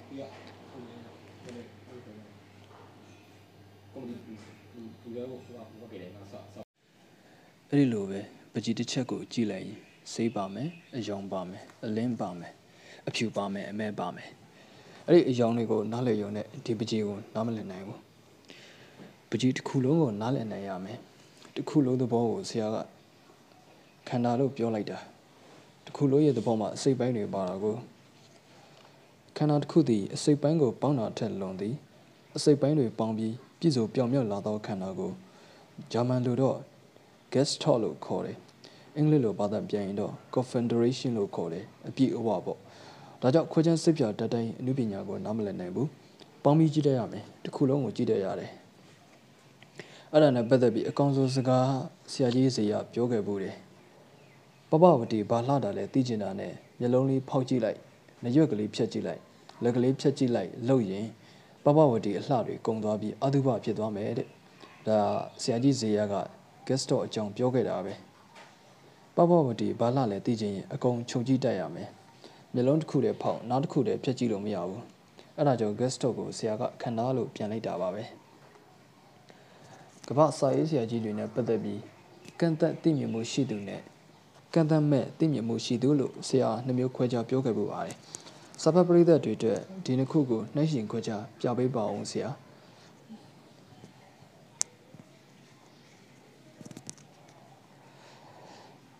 ကန့်သက်သိမြင်မှုရှိတဲ့စာရေးဆရာဆိုတာအင်္ဂလိပ်လိုတော့ limited vision လို့ခေါ်တာခေါ်ပါတယ်ကန့်သက်မဲ့အမြင်ရှိသူကတော့ absolute vision ပေါ့အာစာရေးဆရာကရေပွဲရအဖြစ်လူအကြောင်းရေးတယ်ဘု து အကြောင်းလဲ အီမီသောနေရာအီမီသောအချိန်ကဤလူတွေအကြောင်းရေးသလားသို့မဟုတ်လူလောကတစ်ခုလုံးမှာရှိတဲ့လူတွေအကြောင်းရေးတာလားလူစရိုက်ဆိုတော့အုပ်စုတစုတည်းကလူစရိုက်အကြောင်းရေးတာလားလူပေါင်းကြီးတစ်ခုလုံးတည်းကလူစရိုက်ရေးတာလားနောက်တစ်ခါလူစရိုက်ကိုရေးတဲ့နေရာမှာအခုခေတ်ကလူစရိုက်ကိုရေးတာလားတူဒီမဟုတ်ဟိုတုန်းကလူစရိုက်အခုလူစရိုက်နောက်လာမဲ့လူစရိုက်အားလုံးကိုခြုံပြီးရေးတာလားရှင်းရှင်းပြောရရင်တော့ time space spoke အာသူအကြောင်းလူအကြောင်းပြောရင် time space နဲ့ပြောရလိမ့်မယ်ဘယ်အချိန်ဘယ်ကာလကစသဖြင့်ပေါ့အာတချို့စာရေးဆရာကအချိန်ဒီချိန်ကလူတွေအကြောင်းနားလည်ပြီးကျန်တဲ့အချိန်ကလူတွေအကြောင်းနားမလည်ဘူးအဲတချို့စာရေးဆရာကြပြန်တော့လေအဲ့ဒီအချိန်တစ်ချိန်မှာပဲတနေရာကလူတွေအကြောင်းနားလည်ပြီးတော့အဲတခြားတနေရာကလူတွေအကြောင်းနားမလည်ပြန်ဘူးဒီနည်းအားဖြင့်သူတို့မှာအချိန်ရဲ့ကန့်သတ်မှုနဲ့ပထဝီရဲ့ပထဝီရဲ့ကန့်သတ်မှုရှိနေတယ် ဒါကြောင့်ဒီလိုစာရေးဆရာတွေရေးလိုက်တဲ့ဥစ္စာကိုတစ်ချိန်ကလူတွေကကြိုက်ကြပြီးနောက်တစ်ချိန်ကလူတွေကြတော့မကြိုက်ကြတော့ဘူး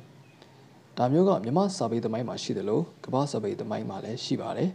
အာတစ်ချိန်လုံးကတော့ဟိုးဟိုးတောင့်နေတာပဲဒါပေမဲ့နောက်10နှစ်15နှစ်ကြာတော့သူ့ဆောင်အောင်ကိုအလကားပေးတောင်ဘယ်သူမှမဖတ်တော့ဘူးသူကအချိန်ပေါင်းကိုမလွန်နိုင်တဲ့သူကိုတချို့ကြတော့ဒီနေရာကသူတွေတော့ကြိုက်ပါရဲ့ဟိုနေရာကလူတွေမကြိုက်ကြပြန်ဘူးအချိန်ပေါင်းကိုလည်းလွန်တယ် ပထဝီပေါင်းကိုလည်းလွန်တယ်ဘက်ခေတ်မှာဘယ်နေရာမှာဖြစ်ဖြစ်ဘလို့လူမျိုးတွေပဲဖက်ဖက်ကောင်းပါတယ်လို့အတိအမှန်ပြုခံရတဲ့သူ absolute vision ရှိတဲ့စာရေးဆရာကြီးတွေအင်မတန်ရှားပါပါတယ်တဲ့ဒီရှားပါတဲ့အထက်မှာဘသူတွေပါလဲဆိုတော့စာရေးဆရာကြီး Shakespeare ဂျာမန်စာရေးဆရာကြီး Goethe နောက်အင်္ဂလိပ်ရှေးဟောင်းကဗျာဆရာကြီးအာဆရာနာမည်မေ့နေတယ်အဲသူတို့ပါတယ်အဲသူတို့ပြောတဲ့စကားတွေကဘယ်ခေတ်ဘယ်အချိန်ခါမှာပဲဖြစ်ဖြစ်မှန်နေတယ်အထူးသဖြင့် Shakespeare ကိုနမူနာနမူနာယူကြည့်ရင်ပိုသိမှာပဲသူပြဿနာတွေကိုအဝိတ်ဝစ်ချစ်တယ်လို့ဝစ်ပေးဗမာလိုဝစ်ကလည်းရတယ်အင်္ဂလိပ်လိုဝစ်လည်းရတယ်ရောမလိုဝစ်ကလည်းရတယ်ဟိုးရှိရှိတို့ကဘယ်ခေတ်မဆိုပြစ်ချလိုက်ရတယ်သူကအချိန်နဲ့နေရာပေါင်းကိုကျော်လွှားနိုင်ခဲ့တယ် Shakespeare ကဘာကြောတယ်ဆိုတာအဲ့ဒါပဲမြန်မာစာပေကဆရာနမူနာယူပြီးပြောရရင်ရှိတော့ကလည်းကောင်းတယ်အခုလည်းကောင်းတယ်နောင်လည်းကောင်းနေအောင်ပဲဆရာမြင်းတွေထိလည်းကောင်းနေအောင်ပါပဲကြာလဲကြာပြီး အနန္တသူရိယအမတ်ကြီးရဲ့သူဒီတယောက်ကောင်းဖို့ရောက်မှုဆိုတဲ့ကြပြဘတော်မှမယိုးဘူးသူက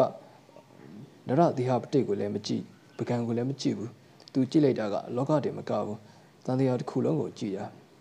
တန်တရားတွေကပြဉ္ညတ်တွေပယ်ပြီးပရမတ်တွေဆွတ်ထုတ်သွားတယ်အဲ့ဒါကြောင့်အနန္တသူရိယက absolute vision ရှိတဲ့သူနှရှင်တော်ရဲ့ကြပြတွေကြတော့ငငယ်တို့ကကြိုက်ပေမဲ့ကြီးတော့ကြိုက်ချင်မှကြိုက်မယ်အာသူကြတော့ limited vision ဖြစ်သွားတယ် အဲ့ဒါပါပဲဟုတ်ကျေးဇူးတင်ပါတယ်ဆရာဆရာပေးလိုက်တဲ့ဥပမာတွေနဲ့နောက်ထောင်လေးရတော့တော်တော်လေးရှင်းသွားပါပြီဆရာဝိထုရေးတဲ့နေရာမှာဇက်ကွက်ကိုကြိုတင်ချထားလေးရှိပါသလားဆိုတာသိပါရစေอืมဆရာကဇက်ကွက်ကိုဘယ်တော့မှကြိုတင်ချမထားဘူးအဲတခုတော့ရှိတယ်ကျွန်တော်တို့တွေကဇက်ကွက်တို့ဇလန်းတို့ဇက်ကြောတို့ဆိုတဲ့စကားတွေရဲ့အနက်အထိပ္ပယ်တွေမပေးမိတာတွေရှိတယ်ကျွန်တော်ဟိုတလောကဝတ္ထုရှိဆိုဒီမှာဆိုတဲ့စာတမ်းတစ်ခုပြုစုဖူးတယ် story ဆိုတဲ့စကားရှိတယ် plot ဆိုတဲ့စကားရှိတယ်မတူဘူးတချို့က story less story တွေဘာတွေစူးစမ်းကြတယ်အာဇာလမ်ရှိတော့ဝတ္ထုများပေါ့ plot ကတော့ရှိရမယ် plot မရှိလို့မရဘူးဒါပေမဲ့အခုဆရာပြောတဲ့ plot ဆိုတာကအခုလူတွေပြောနေတာမျိုးမဆိုလို့ဘူးအာဆရာရဲ့ဝတ္ထုရှိဆိုဒီမှာဆိုတဲ့စာတမ်းမှာတော့အကျယ်ရေးထားတာရှိတယ် plot ဆိုတာအခုလူတွေပြောနေကြတဲ့ဝတ္ထုမှာဇလန်းစင်တာမျိုးဇက်ကွက်စင်တာမျိုးအဲဒီလောက်နဲ့တော့မရဘူး အဲ့ဒီတော့ခုနကအမေကိုပြန်ဆက်ရရင်စာရေးတဲ့နေရာမှာစက်ကွက်ကိုအရင်ဘယ်တော့မှမချဘူးဒါပေမဲ့ဘာကိုတော့အသိအချာစူးစမ်းတယ်ဆိုရင်ငါဘာရေးချင်တာလဲဆိုတာအရင်ပြီးပြအောင်စူးစမ်းတယ်ဆရာကတော့အဲ့ဒါကိုဆောင်းပါဆောင်းပါလေးလို့ခေါ်တယ်ဆရာကတော့အဲ့ဒါကိုဆောင်းပါလေးခေါ်တယ် sorry ဆရာကတော့အဲ့ဒါကိုဆောက်ပါလို့ခေါ်တယ်ပရိသတ်ကိုဆောင်ဖို့ငါဘာပါလိုက်ခြင်းတလဲအဲ့ဒါမရေရဘဲနဲ့တော့အာဆရာမရေဘူးဇက်လိုက်မင်းသားအကြောင်းမစင်စားသေးဘူး character အကြောင်းမစင်စားသေးဘူး background အကြောင်းမစင်စားသေးဘူးငါပရိသတ်ကိုဆောင်ဖို့ဘာပါလိုက်ခြင်းဘာပါလိုက်ခြင်းတာလဲအဲမင်းရေးချင်နေပြီဆိုမင်းပရိသတ်ကိုဘာပြောချင်တာလဲအဲ့ဒါစဉ်းစားတာကိုပဲဆရာတစ်ခါတလေတစ်လကြာတယ်တစ်ခါတလေနှစ်လကြာတယ်။ ဘာကြောင့်လဲဆိုတော့တစ်ခါတလေပြောကျင်တာတွေကများနေတယ်။ဘာပြောကျင်တာလဲပြပြလာအောင်စဉ်းစားရတယ်။ခင်ဗျားတို့လောက်ကြပြန်ပြီ။ကြော်ပြန်ဖြစ်ကျင်ကြလို့လား။ဒီလိုလုပ်နေကြရင်တော့ကြော်ပြန်ဖြစ်တော့မယ်ပြုတ်ဆိုတာပြပြသားသားထွက်လာချိန်မှာသူ့ကြော်မခံပြီးဝတ္ထုကိုရေးဖြစ်သွားတာပဲ။ဆရာပြောကျင်တာကအဲ့ဒါပဲ။ဆရာဆရာရင်ထဲမှာမနေနေအောင်ပြောကျင်တာကခင်ဗျားတို့ကြော်ပြန်ဖြစ်အောင်လုပ်ကြပြန်ပြီ။ ဒီလိုတခါဒီလိုလုပ်ခဲ့လို့ကြော်ပြစ်ခဲ့ကြပြီမဟုတ်လားဒါပြောတာပဲအဲ့ဒီစကားလေးပြိသက်ကိုဆောင်ဖို့ပါစရာရတာနဲ့တပြိုင်နက်ဇက်ကအလိုလိုထွက်လာတာပဲအဲ့ဒီသဘောကိုဆရာကဝိထုရဲ့ဇီဝိတိန်ဒရေလို့ခေါ်တယ်ဇီဝိတိန်ဒရေမရှိဘဲနဲ့ဆိုရင်ခန္ဓာကိုယ်ကြီးကဖျို့ဖျဲဖြစ်သွားမယ်ဇီဝိတိန်ဒရေရှိလို့သာခန္ဓာကိုယ်ကြီးကတတန်တလျှောက်သွားနေတာအဲ့ဒီလိုပဲဝိထုမှာလည်းအစကနေပြေးပါပြီဆိုတဲ့အထိ တက်တန်းကိုထိပေးမဲ့ဇီဝိတိန်တွေရှိတယ်အဲ့ဒါကခုနကဆရာပြောတဲ့ဆောင်ပါပဲသူကအကုန်လုံသွားတာပဲဇက်ကောင်ရဲ့သဘောဇက်ကွက်ရဲ့သဘောဇက်ကြောင်းသဘောအားလုံးသူလုံသွားတာပဲ background လဲသူလုံသူပဲရွေးရွေးသွားတာပဲသူသာမပြင်းပြင်းလိုက်ရင်ကျန်တာတွေလဲဝေဝါးကုန်တာပဲအဲ့ဒါဆိုရင်ဆရာခိုင်ဝတ္ထုစရေးတုန်းကမောင်ကိုလှိုင်တဲ့လက်ထပ်ပေးလို့နေအခြေအနေထိဖန်တီးမယ်ဆိုတဲ့ရည်ရွယ်ချက်ကောမရှိခဲ့ဘူးလားဆရာ မရှိဘူးဗျအဲ့ဒီကြတော့တခုရှိတယ်ဇေဝိတိန်တွေရလာလို့ဝတ္ထုစာရေးပြီဆိုရင်ရေးရေးရေးရေးနဲ့ဇက်ကောင်တွေက develop ဖြစ်လာတယ်မူလကတည်းကဇက်ကောင်တွေကိုမင်းပါပြောဘယ်လိုလှုပ်ရှားဘယ်ဟာကြိုက်ဘယ်ဟာချစ်ဘယ်ဟာမဟုတ်လို့သွားလို့လို့မရဘူးအဲကပ္ပစာရေးဆရာမကြီးတူကပြောဘူးတယ်စာရေးဆရာနဲ့ဇက်ကောင်ကဘာနဲ့တူတယ်လဲဆိုတော့တဲ့မနဲ့မုံမလင်းခင်မြေထားစီးသွားရတယ်နဲ့တူတယ်တဲ့ နှင်းတွေကလည်းမှုံမီးလင်းကလည်းမှိတ်ကိုကလည်းအိမ်ကိုင်နေတယ်ကိုဘေးနားမှာလူတွေရှိမှန်းတော့သိတယ်ပြပြပြပြတက်တက်ကွဲကွဲတော့မမြင်သေးဘူးယထာကြီးထွက်လို့တော်ကြတော့မှကိုဘေးကလူတွေကိုတက်တက်ကွဲကွဲမှတ်မိလာတယ်ဒီတိုင်းပဲဝတ္ထုစာရေးတဲ့အချိန်မှာမိမိဇက်ကောင်တွေဟာမမဝါဝပဲတဲ့ရေးရေးရေးရေးနဲ့မှပြပြလာတဲ့ဒီစကားကအင်မတန်မှန်တဲ့စကားပါဆရာတို့လည်းဝတ္ထုရေးတဲ့နေရာမှာရေးရေးရေးရေးနဲ့မှပြပြလာတယ်ပြပြလာတဲ့အခါမှာဇက်ကောင်ကိုကုန်ကန်းကျင်တိုင်းခိုင်းတော့မရတော့ဘူး ဇက်ကောင်ရဲ့ character development ပြီးသားလာပြီဆိုရင်ဆဲဆရာကလှော့တာပေးလိုက်သွားပြီးမချုပ်ချင်တဲ့ချွတ်ချင်လိုက်ရင်ဇလန်းဇက်ကွက်တွေကမကမဖြစ်တတ်တယ်ဇသိန်းတွေမချောမမွေ့ဖြစ်တတ်တယ်ဇော့လုတ်တဲ့ဇသိန်းတွေအာကြီးဖြစ်တတ်တယ်ဒါကြောင့်ခိုင်ဝတ္ထုစာရေးစဉ်တုန်းကဘလို့အစိုးတတ်မယ်ဆိုတာဆရာမရည်ရွယ်ချက်မရှိခဲ့ဘူးခိုင်သေးတယ်ဆိုတာတော့ရေးရေးကြီးပြောခဲ့တယ်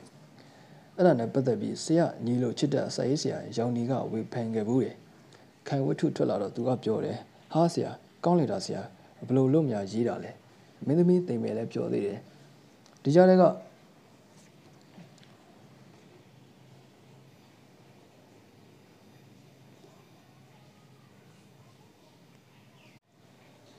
อืม sorry အဲ့ဒါနဲ့ပတ်သက်ပြီးဆရာညီလို့ချစ်တဲ့စိုင်းဆရာရောင်နေကဝေဖန်ခဲ့ဘူးတယ်ခိုင်ဝတ္ထုထွက်လာတော့သူကပြောတယ်ဟာဆရာကောင်းလိုက်တာဆရာဘလို့လို့များရေးတာလဲမင်းသမီးတိမ်မယ်လဲပြောသေးတယ် ဒီကြားထဲကဝိတုစာအုပ်ကိုလက်ကမချနိုင်လောက်အောင်လည်းရေးသွားသေးတယ်ကျွန်တော်စောစောကဆရာကိုဝေဖန်တာမှားသွားတယ်တဲ့ဒါကတော့အင်မတန်ပွင့်လင်းတဲ့ဝေဖန်ချက်ပေါ့ဆရာကကြိုတင်ရည်ရွယ်ချက်မရှိဘူးဆိုပေမဲ့ကျွန်တော်တတိယတာကလေးတစ်ခုမေးပြရစေအာတန်လျင်မှာ BOC မိလောင်တဲ့နှစ်တည်င်းကျွတ်မှာမောင်က17နှစ်သားခိုင်က9နှစ်လှိုင်က3နှစ်သမီးပဲရှိသေးတယ်တည်င်းကျွတ်မှာမိသားစုနှစ်စုအပြန်လည်ကြောကြတယ်မောင်ကခိုင်ကိုကြောခိုင်းတော့ ခိုင်ကတငယ်ချင်းပေါ့မကတော့နိုင်ဘူးလို့ပြောတယ်ဒီချိန်မှာသုံးနေသမီးကလေးလှိုင်းကမောက်ကိုသွားကြတော့လို့မောင်ကသူ့တပ်ပတ်ရုပ်ကလေးတစ်ခုပိတ်လိုက်တယ်ခိုင်မကျင်တဲ့တာတွေ့တော့ဘုံမရုပ်ကလေးတစ်ခုယူပြီးခိုင်ကိုပေးတယ်ခိုင်ကမယူဘူးလှိုင်းကိုပဲပေးလိုက်ပါပြောလို့လှိုင်းထက်ရသွားတယ်ခိုင်ရရမဲ့အယုတ်ကိုလှိုင်းရသွားတာပေါ့ဇာတိတ်ကန်ဒီမှာလှိုင်းတဲ့မောင်လက်ထပ်မလို့ဖြစ်သွားကြတယ်ခိုင်မောင်ကလှိုင်းမောင်ဖြစ်တော့မလို့ဖြစ်သွားတယ် ရှေ့ကအခန်းနဲ့ဒီအခန်းချိတ်ထားတာတွေ့ရတယ်ဒါကောရည်ရွယ်ချက်မရှိပဲရေးခဲ့တာပဲလားဆရာဒီအချိတ်ဆက်တွေကသူ့ဘာသာသူပေါ်လာတာပဲခုနကပြောသလိုဇက်ကောင်တွေကလည်းအသက်ဝင်လာပြီဆိုရင်ဇလန်းကသူ့ဘာသာသူသွားတော့တာပဲအဲ့ဒီကမှာစာရေးဆရာကအန်ဒီယာလေးတွေသူ့ဘာသာသူပေါ်လာတယ်ပေါ်လာတဲ့အခွင့်အရေးကိုလက်မလှုပ်ပဲဆုတ်ထားတာဒါစာရေးဆရာတတိကြီးတာပဲတချို့ဝိထုတွေမှာတွေ့ဖို့ပါလိမ့်မယ်ရှေ့ဘန်းကအရေးကြီးတာလေးတွေတူထားပြီး နောက်ပိုင်းမှာဒါကိုအသုံးမချမိတော့ဘူးလွတ်သွားတယ်အဲအခုကိစ္စကတော့တမင်လှုပ်ထားတာမဟုတ်ဘူးပေါ်လာသောအခွင့်အရေးလေးပဲဇလန်းကဒီလိုလဲစုံနိုင်တယ်ဟိုလိုလဲစုံနိုင်တယ်ဒါကြောင့်သူ့ကိုမလှုပ်ဘူးဆုတ်ကင်ထားတယ်စီဆိုင်လာတော့သူ့ကိုခြာသုံးလိုက်တာပဲတတိခေါ်မှာပေါ့နော်အာတနေ့အပြင်ပြောရရင်ဝတ္ထုရေးရတာစစ်သူကြီးတွေစစ်မြေပြင်မှာစစ်တပ်ရတယ်လို့ပါပဲစစ်တပ်တယ်ဆိုတာကငါကဘလို့ချီမယ်ဘလို့တက်မယ်ဆိုတော့ planning တော့ရှိတာပဲဒါပေမဲ့ဘယ်စစ်သူကြီးကိုပဲမေးမေးအိုင်စင်ဟောင်းဝါကိုပဲမေးမေးမောက်ကိုမောင်လေးကိုပဲမေးမေးခင်ဗျားတို့နိုင်လိုက်တဲ့တိုက်ပွဲကြီးတွေက plan လုပ်ထားတဲ့အတိုင်းဟုတ်ပါသလားမေးရင်မဟုတ်ဘူးလို့ဖြစ်ပါပဲအတက်နိုင်ဆုံးတော့ပြင်ဆင်ထားတာပဲအဲဒါပေမဲ့တိုက်တဲ့အခါမှာတော့ကျုံသလိုတိုက်သွားရတာပဲတော်တဲ့စစ်သူကြီးနဲ့မတော်တဲ့စစ်သူကြီးတတိမှာကွာတာပဲသူ့ရည်ရွယ်ချက်ကို plan တော့လုပ်တာပဲဒါပေမဲ့ flexible လုပ်ထားတယ်အဲ့ဒီသဘောမျိုးပါပဲ ဝတ္ထုတစ်ပုဒ်ရေးတဲ့နေရာမှာလည်းအချင်းတွေပြရင်ပြတယ်လို့အကုန်သုံးသွားရတာပဲဟုတ်ကျေးဇူးတင်ပါတယ်ဆရာအခိုင်အမှားစာရေးတဲ့နေရာမှာဆရာကမူသေးပုံစံများနဲ့လှုပ်ဝက်နေနေသောလူစစ်စစ်ပုံစံများဆိုပြီးဇက်ကောင်ဇရက်နှစ်မျိုးခွဲပြသွားတာတွေ့ရပါတယ်အဲ့ဒါကလေးရှင်းပြပေးပါအောင်ဆရာอืมအင်္ဂလိပ်လိုကတော့ရှင်းပါတယ် types နဲ့ character လို့ခွဲခြားလို့ရပါတယ် types ကို မူသေးပုံစံလို့ပြောရတာကသူကစိုးတော့မယ်ဆိုရင်တောက်လျှောက်စိုးရတော့တာကိုကောင်းတော့မယ်ဆိုရင်လည်းတောက်လျှောက်ကောင်းတော့တာပဲရှေးဝတ္ထုတွေနဲ့ရုပ်ရှင်တွေထဲမှာဘီလေဟိတ်ဆိုရင်အင်္ဂွေကြီးပေါ်လာတယ်သူကလှုပ်ချမ်းလှုပ်ရတယ်သဘောအကျလဲလှုပ်မကျလဲလှုပ်လှုပ်ချင်လဲလှုပ်လှုပ်ချင်လဲလှုပ်လှုပ်ရတော့တာပဲသူ့အလုပ်ကလူချမ်းလုပ်ကိုဇက်လိုက်ဟိတ်ဆိုရင်တော်ရမယ်ကောင်းရမယ်ချောရမယ်အကုန်မူသေးချထားတယ်စောစောပိုင်းကဝတ္ထုတွေမှာကဘာမှာလည်းဒီတိုင်းပဲ novel ဆိုတာမပေါ်ခင်က မူသေးစရိုက်တွေနဲ့ပဲရေးကြတယ် character ဆိုတဲ့စကားကဒီလိုမဟုတ်ဘူးဥပမာဇက်ကကြမယ်ဆိုရင်မင်းကတော့လူဆိုး character လို့ character ဆိုတာအကျင့်ကိုပြောတာကိုမင်းကလူဆိုးအကျင့်အတိုင်းလုပ်ရမယ်မင်းကတော့သူတော်ကောင်းလို့မင်းကတော့နှိမ့်ဆက်သူလို့မင်းကတော့နှိမ့်ဆက်ခံသူလို့သူတို့က black and white ကိုအာ good guys နဲ့ bad guys ပဲရှိရယ်မင်းကတော့ good guy မင်းကတော့ bad guy ပုံသေးပုံသေးရိုက်ပေးလိုက်တာပဲ နောက်တော့လူကအစိုးကြီးလည်းမဟုတ်ဘူးအကောင်းကြီးလည်းမဟုတ်ဘူးချီးမွမ်းစရာကြီးလည်းမဟုတ်ဘူးကဲရစရာကြီးလည်းမဟုတ်ဘူးအစိုးအကောင်အပြစ်အနာအယုတ်အမြတ်ဆိုတာရိုးရိုးထွထွေးရှိတယ်အဲ့ဒါကိုတတ်နေတယ်လို့ပြောရတယ် text ကိုရေးရတာလွယ်တယ်လူဆိုးဆိုလူဆိုးပဲလူကောင်းဆိုလူကောင်းပဲအဲဒါပေမဲ့ခုတော့ဇက်ကောင်လို့ခေါ်နေကြတဲ့ဆရာဇော်ကြီးကတော့ဇက်ဆောင်လို့သုံးပါဇက်ကောင်လို့မသုံးပါနဲ့လို့ပြောတယ်အဲခုတော့ဇက်ကောင်လို့ခေါ်နေကြတဲ့ အရာတွေကိုလူနဲ့တူအောင်လှုပ်လာကြတယ်လူနဲ့တူအောင်ဆိုတော့လူဆိုတာပုံသိမ်မလှုပ်ဘူးလူသဘောအတိုင်းလှုပ်ရတယ်လူဆိုတာကလှုပ်ဝက်တယ်နည်းနည်းတယ်နည်းနည်းတယ်လို့ဘာကြောင့်ပြောရတယ်လဲဆိုတော့တမန်အပြည့်ဆိုရင်တော့လူတွေဟာအကြောင်းနဲ့အကျုံးနဲ့လှုပ်နေကြတယ်ဆိုကြတယ်ဒါပေမဲ့အကြောင်းနဲ့အကျုံးနဲ့ကြီးပဲသူသွားရလားဆိုတော့မဟုတ်ဘူးဗျတခါတလေသူရုတ်တရက်ရုတ်တရက်သူလှုပ်လိုက်တာကစဉ်းစားလို့မရဘူးအဲ့ဒါမျိုးတွေကလူတဘာဝမှာအများကြီးရှိတယ် အဲ့ဒီဟာတွေကိုနားလည်ဖို့ဆိုတာကလည်းတစုံတစ်ခုကဖုံးထားသလို၊ကြွယ်ထားသလိုပဲရုတ်တရက်နားမလည်နိုင်ဘူး။ဒါကြောင့်လှုပ်ဝက်နည်းနည်းဆိုတဲ့စကားလုံးသုံးရတာပဲ။တမန်အပြည့်ပြောကြမယ်ဆိုရင်ဇက်လိုက်မင်းသားနဲ့မင်းသမီးချစ်ကြကြိုက်ကြတယ်။ပဂရီအတိုင်းပြောရရင်မိန်းကလေးတယောက်ဒီဘလို့ရောကြောင်းလေးကိုကြိုက်မလဲ။ reason နဲ့ပြောရရင်ချောရမယ်ကျမ်းမာရေးကောင်းရမယ်ပညာတတ်ရမယ်ကောင်းတာတွေကြီးအဖြစ်ထွက်မှာပဲဒါပေမဲ့အင်မတန်ချောတဲ့မိန်းကလေးတွေ အင်မတန်ကြီးတဲ့ယောက်ျားလေးတွေယူထားတာအများကြီးရှိတာပဲတဘောမချသလိုဖြစ်နေတယ်မိဘလုပ်တဲ့သူကအင်မတန်ချမ်းသာတယ်ကြွယ်ဝတယ်ဒီကြတဲ့ကိုနဲ့ဘလုံးမမရှင်းသားအောင်ဆင်းရဲတဲ့သူကိုယူသွားတာတွေလည်းအများကြီးရှိတာပဲဒါဘာကြောင့်လဲလို့သွားမေးရင်မင်းကုန်းတွေအများကြီးရှိတယ်လို့အဖြေတွေလည်းအများကြီးထွက်လာလိမ့်မယ်ဒါကြောင့်အကြောင်းနဲ့အကျိုးအကြောင်းနဲ့အကျိုးလို့ပြောနေကြပြီမဲ့လူမှာနေရာတိုင်းဒါမရှိဘူးလူသည်စဉ်းစားတွေးခေါ်တတ်တဲ့တရားဖြစ်တဲ့အတွက်ရေဘူးရအဖြစ်တော့ အကြောင်းအကျိုးဆက်သွယ်တဲ့သဘောတော့ရှိတယ်ဒါပေမဲ့သူလုလူအလုတ်အမှန်သမျှဟာအကြောင်းအကျိုးဆက်သွယ်တဲ့ rational behavior လို့ပြောလို့မရဘူး။ကြောင်းတရားတွေအများကြီးဝင်လာတယ်။ဒါကြောင့်ရုပ်တရက်နားလည်ဖို့ခက်တယ်။ခိုင်ဝတ္ထုမှာကြည်ရင်မောင်ကလှိုင်းကိုယူလိုက်မှာပေါ့။ဘာမှခိုင်တန်ရုံးစင်ကိုထပ်စင်းစားနေမှာမဟုတ်ဘူး။ခိုင်ကကြောင်တောင်တစ်မျိုးပဲ။လှိုင်းကတော့ perfect ဖြစ်တယ်။ရုပ်ရည်အားဖြင့်လည်းလှတယ်။ပညာအားဖြင့်လည်းပြောစရာမရှိဘူး။ဆက်ဆံရေးကလည်းကောင်းတယ်။ ဒါဖြင့်မောင်ကလှိုင်းကိုယူလိုက်ပါလား။မယူဘူးဗျ။ခိုင်ကလည်းရေးရေးတေးတေးမောင်ကိုပြောလိုက်ပါလား။မပြောပြန်ဘူးသူ့ကိုချစ်တဲ့ရဲမောင်နဲ့ကြပြန်တော့လဲတမျိုးဖြစ်နေပြန်ရောအဲ့လိုမျိုးကလူလောကမှာအများကြီးရှိတယ်ဒါကြောင့်လဲစိတ်ပညာရှင်တွေရှိနေရတာလေအဲ့ဒါကြောင့်လဲဆရာဝန်တွေရှိနေရတာအဲ့ဒါကြောင့်လဲတရားရုံးတွေရှိနေရတာအဲ့ဒါကြောင့်လဲစာပေဆိုတာရှိနေရတာပောက်ပိန်ပါကြောင့်ကမ်းရတယ်ဂျိုင်းနာလို့ကမ်းရတယ်ဆိုတာလို့သာ ပောက်ပိန်ပါကြောင့်ကမ်းရတယ်ဂျိုင်းနာလို့ကမ်းရတယ်ဆိုလို့ဆိုလိုမျိုးသာရှင်းလို့ရာဇဒန်းဆိုရင်စာပေဆိုတာလည်းရှိမှာမဟုတ်တော့ဘူးလူပညာဆိုတာလည်းရှိမှာမဟုတ်တော့ဘူးတရားတကြီးလည်းမရှိတော့ဘူးရှင်းနေလည်းရှိမှာမဟုတ်တော့ဘူးညမောင်ပေါ်ထားတဲ့ခိုင်တပေါ်ထားဆရာအစဖော်လိုက်တာနဲ့ဆက်ဆွေးနွေးကျင်တာလေးပေါ်လာတယ်ဆရာအာခိုင်ကညမောင်ရဲ့အချစ်ကိုလက်ခံတာပဲရှိတယ်ပြန်ပြီးတော့မတုတ်ပြန်နိုင်ဘူးလို့မောင်ကိုရှင်းပြတယ်ဒါကဝိထုတဲ့မောင်ကိုအပြင်မှာ အပြင်မှာမိန်းကလေးတယောက်ကယောက်ျားလေးတယောက်ရဲ့အချစ်ကိုလက်ခံပါပြီလို့ပြောလိုက်ရင်ဒီမိန်းကလေးကကိုယ့်ကိုချစ်ပြီလို့ပဲယူဆလိုက်ကြတယ်ဆရာခွဲခြားပြထားတဲ့အတိုင်းဆိုရင်လက်ခံပါပြီဆိုတာနဲ့ချစ်ပါတယ်ဆိုတာမတူနိုင်ဘူးပေါ့ဟုတ်လားဆရာအဲအဲ့ဒါကြောင့်ပဲလူငယ်တော်တော်များများဒုက္ခရောက်နေကြတာပေါ့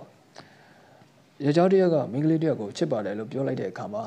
ကိစ္စတော်တော်များများမှာတော့တဲကွဲပါတယ်မိန်းကလေးကချစ်ကိုမချစ်နိုင်ဘူး ချစ်ကိုမချစ်နိုင်ဘူးလို့ပြောလိုက်တယ်ဒါမျိုးကရှင်းတယ်ဒဇိန်တရက်ကလာပြောတယ်ရှင်ကရုပ်ကလည်းကိုမကြိုက်တဲ့ရုပ်ပညာရည်ချင်းကလည်းကိုမကြိုက်ဘူးဒါမျိုးကြတော့အင်မတန်လွယ်တယ်မကြိုက်ပါဘူးရှင်လို့ပြောလိုက်ရုံပဲသို့တော့အခုအခိုင်တော့ရင်းမောင်တို့အဖြစ်တွေကတော်တော်ခက်တယ်လူငယ်ချင်းကလည်းတငယ်ချင်းတွေရင်းနှီးကြတယ်မိဘတွေကလည်းခင်ကြတယ်တန်ရုပ်စင်ကလည်းရှိပြန်ရောရင်းမောင်ကအခိုင်ကိုချစ်ပါတယ်ပြောလာတဲ့အချိန်မှာခိုင်ကလက်တော့ခံတယ် တခါတလေဖြစ်တတ်တာကသူပေးတိုင်းကိုမယူနိုင်တာရှိတယ်ခုခါကသူပေးတာကိုတော့ကိုကလက်ခံတယ်ကိုကပြန်ပေးရေးမပေးရေးဆိုတာကတကယ်နာပဲချစ်တယ်လို့ပြောလာတဲ့အချိန်မှာအချစ်ကိုလက်တော့ခံတယ်ပြန်ချစ်နေမချစ်နိုင်ဆိုတာကတခြားပြဿနာတွေရှိသေးတယ်ဒါကြောင့်တချို့ဇွဲကောင်းတဲ့သူတွေရသွားကြတာရှိတာပေါ့ဒီကောင်ကမရဘူးထင်တာရသွားတယ်ဆိုတာမျိုးပြောတာကြားဘူးမှာပေါ့ဒီလိုလူမျိုးတွေက born psychologist လို့ခေါ်တယ် မိန်းကလေးကအရှိချစ်ကိုကျမလက်ခံပါပြီလို့ပြောလိုက်တာနဲ့နားမလည်တဲ့ယောက်ျားလေးကတောင်လို့မြောက်လို့လှုပ်တာနဲ့ပဲကွဲပြဲကုန်ကြတာတွေအများကြီးရှိတယ်မိမဲအစကငါချစ်ကိုလက်ခံလက်ခံပါလေပြောပြီးအခုတော့မျက်နှာများတယ်ဘာညာနဲ့စကားတွေများကုန်ကြတယ်မှန်ကမိန်းကလေးကရှင်းရှင်းကလေးပြောထားတာသူ့ကိုချစ်ပါတယ်လို့ပြောလာတာကိုသူလက်ခံတယ် to some extent တိုင်းတာတစ်ခုတည်းလက်ခံတာပဲရှိတယ်ဟိုကောင်ကအဟုန်ကြီးမှတ်ပြီးသွားလို့တာကိုဒါကိုပါတဲ့ကောင်ကြတော့နားလဲတယ် လက်ခံပါတယ်ဆိုတဲ့စကားလုံးကို stepping stone အဖြစ်ထားပြီးတန်ရုံးစင်ကြီးတဲ့ကြည်အောင်စက္ခစက္ခစူးစမ်းတယ်ဒီလိုလူမျိုးတွေကအဖိုးစော်တွေဖြစ်သွားတာပဲသူတို့က born psychologist တွေသူတို့ကဘယ်သူမှသင်ထားတာမဟုတ်ဘူးအထူးသဖြင့်မိန်းကလေးတွေကဒါမျိုးတွေရှိတယ်သူတို့ကအိမ်ထောင်ဖက်ကိုရွေးရတာကိုမြန်မာပီတာတဲ့မိန်းကလေးတွေကိုပြောတာနော်သူတို့ကအချစ်ကိုလက်ခံပြီးတဲ့နောက်အိမ်ထောင်ဖက်ဖြစ်ယူတဲ့တလား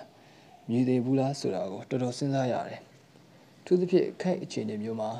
နှစ်ယောက်ဖြစ်နေတယ်ဒါမျိုးက၃ယောက်လည်းဖြစ်နိုင်တယ်လက်ရောက်လည်းဖြစ်နိုင်တယ်နော်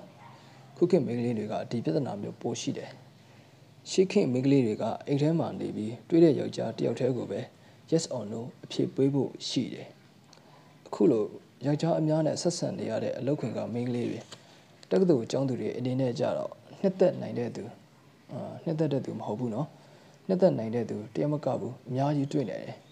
အဲ့ဒီခါမျိုးမှာသူ့အနေနဲ့အချစ်ကိုလက်ခံတယ်ပြက်ချစ်တယ်မချစ်ဘူးဆိုတာကတကယ်တော့ဖြစ်သွားပြီသူရွေးအောင်မှာပဲလူဖွဲ့စည်း society က complex ဖြစ်လာတော့ရှုပ်ထွေးလာတော့ဒီသဘောမျိုးတွေဝင်လာတာပဲစကရေကဒီသဘောကတော့ရှိပါတယ်ဒါပေမဲ့တိတ်မပေါ်လွင်ဘူးခုတော့မြူကြီးပြကြီးလောက်ခွင့်ကြီးတွေကျေပြက်လာတော့ဒီသဘောပေါ်လာတာပဲ အမေရိကန်တို့အင်္ဂလန်တို့မှာကြတော့ဒီသဘောထားပေါ်တာကြပါပြီလက်တော့လက်ခံနိုင်တယ်ချစ်တော့ချစ်တာမဟုတ်သေးဘူးသူတို့ကစကလုံးလဲခွဲထားတယ်အမေရိကမှာမိန်းကလေးတယောက်ကိုတွားပြီး I love you လို့ပြောလိုက်ရင်မိန်းကလေးကဆက်ဆက်တုံအောင်လက်သွားတယ်လက်သွားတယ်ဝမ်းမသာဘူး I love you ဆိုတာကလက်ထပ်ပြရစီဆိုတဲ့အဆင့်ကိုရောက်သွားတယ် love လို့မသုံးဘူး I like you လို့ပဲသုံးတယ်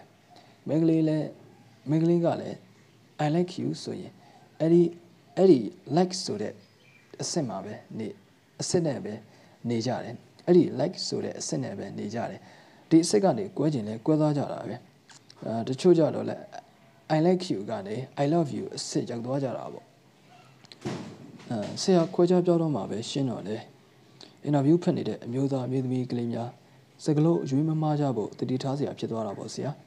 ဆရာကချစ်ဝတ္ထုတော်တော်များများရေးခဲ့တာဆိုတော့အချစ်နဲ့ပတ်သက်တာလေးမေးချင်ပါသေးတယ် တချို့ကချစ်စစ်ဆိုတာပိုင်ဆိုင်ရယူခြင်းလို့လက်ခံပြီးတချို့ကြတော့လဲဆော့လော့နင့်နာခံခြင်းလို့ယူဆကြတယ်ဆရာရောအချစ်ကိုဘယ်လိုများအတိတ်ပဲဖွင့်ဆိုခြင်းပါသလဲဆရာဒါကအချစ်ဆိုတာဆော့လော့ခြင်းပဲချစ်ဆိုတာရယူပိုင်ဆိုင်ခြင်းပဲလို့ပြောကြတာနှစ်ခုစလုံးပဲမှတ်ပါတယ်ဆရာကဒီအသုံးကိုတရားသိမသုံးပါဘူးဇက်ကောင်ရဲ့ character ပေါ်မှီပြီးတော့သုံးတယ်ဝတ္ထုပေါ်မှီပြီးသုံးတယ် တစ်သက်လုံးဘဝဆောင်ဖို့ဖြစ်တဲ့သုံးဖို့ရည်ရွယ်ပြီးတော့မရေးပါဘူးနှစ်ခုစလုံးကမှန်နေတယ်အချစ်ဆိုတာပိုင်ဆိုင်လိုခြင်းပဲဆိုတာဆရာတို့ခေတ်ကြမှာပြောတာမဟုတ်ဘူးပလီတိုကိုတိုင်ကပြောခဲ့တာပဲဗုဒ္ဓတရားမှာလည်းတဏှာဆိုတာရှိတယ်တဏှာဆိုတာချင်တာပဲတဲ့လိုချင်တယ်စားချင်တယ်တောက်ချင်တယ်အဲ့ဒါတွေအကုန်လုံးပိုင်ချင်တာကိုပြောတာပဲနတ်ဖြစ်ချင်တယ်တရားဖြစ်ချင်တယ်ရှင်ပြန်ဖြစ်ချင်တယ်ချင်တာမှန်သမျှပိုင်ချင်တာတွေကြီးပဲချစ်တယ်ဆိုတာကလည်း ပိုင်ချင်တဲ့သဘောရှိတယ်ဘာဖြစ်လို့လဲဆိုတော့ချစ်တယ်ဆိုတာကိုတဏှာမပါဘူးလို့ပြောရင်မိုက်ရကြသွားမယ်ချစ်တာမှန်သမျှကိုဗုဒ္ဓတရားနဲ့ကြည်ရင်တဏှာပဲတဏှာမှန်သမျှကသုံးဆောင်နိုင်တာတွေကြီးပဲသုံးဆောင်ခြင်းတယ်ဆိုတာဘယ်တော့မှသုံးဆောင်နိုင်မှာလဲသုံးဆောင်ခြင်းတယ်ဆိုတာဘယ်တော့မှသုံးဆောင်နိုင်မှာလဲပိုင်မှသုံးဆောင်နိုင်မှာပေါ့ဒါကြောင့်ပလေတိုပြောတာမှန်တယ်သို့တော့ခက်တာကခုနကဆရာပြောခဲ့သလိုပဲ လူစိတ်ကလှုပ်ဝက်နေနေတယ်အချစ်ဆိုတာကတဏှာတက်တက်လားဆိုတော့မဟုတ်ဘူးရောထွေးနေတယ်တဏှာသဘောတက်တက်ဆိုရင်ဖြင့်ကမကုံကိလေသာကြီးဖြစ်သွားမယ်လူပုံမှာအချစ်ဆိုတာကကမကုံတက်တက်တော့မဟုတ်ပါဘူးကမကုံတက်တက်ကြောင့်သာဆိုရင်လေဘယ်မှာအိတ်ထောင်တွေမြဲတော့မလဲအဖိုးကြီးဖွားကြီးတွေဖြစ်လာခြင်းမှာဘယ်လိုလုပ်ပြီးဘဝမှာတာယာမှုရှိတော့မှာလဲအချစ်ဆိုတဲ့စကားကရေဘူးရအားဖြစ်လို့ပတ်စံကျင်တဲ့တဏှာသဘောပါလိမ့်ပြီမယ်ပါလိမ့်ကစား မေတ္တာသဘောလေးကလည်းလာလာရောတယ်အဲ့ဒီတော့သူပိုင်ချင်တာမဟုတ်ဘူးမေတ္တာဆိုတာကဆုတ်လုပ်ဖို့လည်းဝင်မလေးဘူးခွင့်လုပ်ဖို့လည်းဝင်မလေးဘူးဒါကြောင့်ခုနကမေးတဲ့အချစ်ဆိုတာပိုင်ဆိုင်လိုခြင်းလားဆုတ်လော့ခြင်းလားဆိုတာနှစ်ခုစလုံးမှန်နေတယ်ဘယ်ဘက်ကဲတယ်လဲဆိုတာကတော့ပုဂ္ဂိုလ်စိတ်ပေါ်မူတည်တယ်တချို့ကတဏှာဘက်ကဲတဲ့အချစ်ရှိတယ်တချို့ကမေတ္တာဘက်ကဲတဲ့အချစ်မေတ္တာဘက်ကဲတဲ့စိတ်ရှိတယ်ဒါကြောင့်အချစ်ဆိုတာရယူပိုင်ဆိုင်လိုခြင်းလည်းမှန်တယ်ဆုတ်လော့နေတာခံခြင်းလည်းမှန်တယ် relatively ပြောရရင်ဘလို့အချင်းမျိုးကမြင့်မြတ်တယ်လဲဆိုတော့ဆွလော့တော့အချစ်ဆွလော့တော့အချစ်ခွင့်လော့တော့အချစ်ကပိုပြီးမြင့်မြတ်တယ်သူကမေတ္တာစိတ်ကဲတယ်အဲ့ဒီအချင်းမျိုးကိုရအောင်ရှာနေတဲ့သူကကံကောင်းတာပဲရမရတော့အမှန်ငယ်ချက်မရှိဘူးဆရာခွဲခြားပြလိုက်တော့ကျွန်တော်ကဗရောက်ပွင့်စဲလက်သာစဲကိုသွားသတိရတယ်အဲ့ဒီဝတ္ထုဆရာရေးခဲ့တာတာမန်ချစ်ဝတ္ထုတစ်ပုဒ်တဲ့ရည်ရွယ်ချက်တစ်ခုခုနဲ့ရေးခဲ့ပုံရတယ်ဆရာ ဟုတ်ပါတယ်အဲ့ဒီဝတ္ထုထွက်လာပြီးတဲ့နောက်ပရိသတ်ဘက်ကတုံ့ပြန်ချက်ဆရာဘယ်လိုများရခဲ့ဖို့ပါသလဲဆရာအာဘရောက်ပွင့်စင်လာတာစေကိုဘာကြောင့်ရေးရတာလဲဆိုတာပြောပြခြင်းနဲ့ဆရာကအဲ့ဒီအချိန်ကဝိပဿနာကိုတော်တော်လှုပ်လာတဲ့အချိန်ဖြစ်လာတယ်ဒီတော့ဝိပဿနာအရတာကိုသွားတွေ့တယ်ပြီးတော့လူလောကငြိမ်းချမ်းရေးအတွက်ဒီတရားကြီးရှိနေပါကလားဆိုတာသွားတွေ့တယ်ဒီတော့ငါသိသိမြလေးတော့ပြောပြခြင်းလေးတာ ပုံစံဝတ္ထုပုံစံလေးနဲ့ပြောပြရရင်တော့ကောင်းပါပဲလို့စဉ်းစားမိတယ်ရှင်းရှင်းပြောရရင်တော့ဝိပဿနာအကြောင်းရေးတာပဲဝိပဿနာဆိုရင်လူတွေကတော်တော်ဝေးကြတယ်ဝိပဿနာစခန်းကိုရောက်ဖို့ရလူကြီးတွေတောင်တော်တော်ဝေးတယ်လူငယ်ဆိုတော့ပြောမနေနဲ့တော့အဲ့ဒီဝိပဿနာဆိုတာလူကြီးတွေအတွက်ကြီးလည်းမဟုတ်ဘူးလူငယ်အတွက်ကြီးလည်းမဟုတ်ဘူးလူသားတွေလုံးလုံးရပါတယ်အဲ့ဒီသဘောပေါက်အောင်ရင်းရင်ကောင်းပါပဲဆိုတဲ့စေတနာလေးပါလာတယ်အဲ့ဒီစေတနာနဲ့ပဲဗရောက်ပွင့်စဲလာတာဆဲကိုစလိုက်တယ် စလိုက်တော့သူကထင်တာတဲ့အောင်မြင်သွားတယ်လူငယ်တွေတော်တော်များများကဒီဝိထုကိုဖတ်ပြီးဝိပဿနာကိုစိတ်ဝင်စားလာကြတယ်အာဆရာစီကိုလှမ်းမေးတဲ့သူတွေရှိတယ်လှမ်းဆွေးနွေးတဲ့သူတွေရှိတယ်အဲဒါတွေကတော့ဆရာလွယ်တကူတက်တဲ့တက်ကာရပြလို့မရဘူးတိတိကျကျပြနေတာတစ်ခုရှိတယ်မော်လမြိုင်မဟာစီရိတ်တာမှာတရားပြတဲ့ဥပဇင်းတစ်ပါးရှိတယ်အဲ့ဒီမှာအစစ်စစ်ရှိတဲ့အထက်ကသူကတော့အကြီးစားတဲ့ကတော့မဟုတ်ဘူးသူကလက်စားတဲ့ကစာတတ်ပေတဲ့ပုဂ္ဂိုလ်ပဲနာမည်ကဥဒ္ဓမာတဲ့ ဥဒ္ဓမာပြောပြချက်အရ case case နှစ်ခုသွားတွေ့ရတယ်တဲ့ case နှစ်ခုတွေ့ရတယ်တဲ့တစ်ခုကတော့စေတက်ကတူကအကျန်းသားလေးတယောက်ကြောင်းတက်နေရင်က mental depression ဝင်လာတယ်ဘယ်လောက်ထိဆိုးလာတယ်လဲဆိုတော့သူ့ကိုယ်သူတက်သိဖို့ကြိုးစားတဲ့အထိဆိုးလာတယ်မျိုးစုံစိတ်ကူးကြတယ်မရဘူးမမျော်လင့်ပဲဒီဝတ္ထုသွားဖတ်ပြီးတော့ငါဒါစူးစမ်းအောင်မယ်ဆိုပြီးမဟာစီရိတ်တာကိုရောက်လာတယ်ဝိပဿနာစူးစမ်းအားထုတ်တဲ့အတွက်အဲ့ဒီယောဂပျောက်သွားတယ်နောက်တစ်ခုကတော့ မဟာစီဆရာတော်ဖះမြရုတ်တရက်နားမလည်တဲ့ကိစ္စတစ်ခုဖြစ်သွားတယ်မဟာစီမာကမေတ္တာကမ္မထံစီးပြရတာကိုမြို့သမီးတဦးကိုမေတ္တာကမ္မထံစီးပြဖို့ပြောတယ်မေတ္တာကမ္မထံစီးပြတယ်ဆိုတာကပထမဆုံးကိုမေတ္တာအရှိဆုံးပုဂ္ဂိုလ်ကိုရွေးလိုက်ရတယ်အဲ့ဒီလူရဲ့မျက်နှာပေါ်လာတော့မှမေတ္တာပို့ရတယ်မေတ္တာအားကြီးလာတဲ့အချိန်ကြတော့မှပုဂ္ဂိုလ်တွေပွားပြီးမေတ္တာပို့ရတာကိုဒါက method ပဲအဲ့ဒီတော့ gain ဒါဤကာမကြီး မေတ္တာရှိဆုံးပုဂ္ဂိုလ်တယောက်ကိုပြောပါအဲ့ဒီပုဂ္ဂိုလ်ကိုစူးစိုက်ပြီးမေတ္တာပို့ပါပြီးတော့မှပွားပါလို့ပြောတယ်ဆိုတော့ကျမမေတ္တာရှိဆုံးလူတော့ရှိပါတယ်ဒါပေမဲ့ဒီလူကိုကျမမမြင်မမြင်ဘူးပါဘူးတဲ့ရုတ်တရက်ဆိုတော့ဆရာတော်များကအာမမြင်ဘူးတဲ့လူကိုဘယ်လိုလုပ်ပြီးမေတ္တာရှိဆုံးလူဖြစ်ရတာလဲလို့မေးတယ်ဒီတော့မှအဲ့ဒီအမျိုးသမီးကပြန်ပြောတယ်ကျမစိတ်ဒုက္ခအကြီးကျယ်ရောက်ပြီးသွားပါပြီဘဝဘဝကြီးတော့သွားပါပြီဆိုပြီးညှိုးငယ်နေတဲ့အချိန်မှာစိတ်ကိုတက်ရတယ် ဒီတော့သူနာပြုဆရာမလေးကသူ့ယောဂကိုသိတော့ပရောက်ပွေဆယ်လက်သာဆယ်ဝတ္ထုကိုဖတ်ကြည့်စမ်းပါဆိုပြီးငှားလိုက်တယ်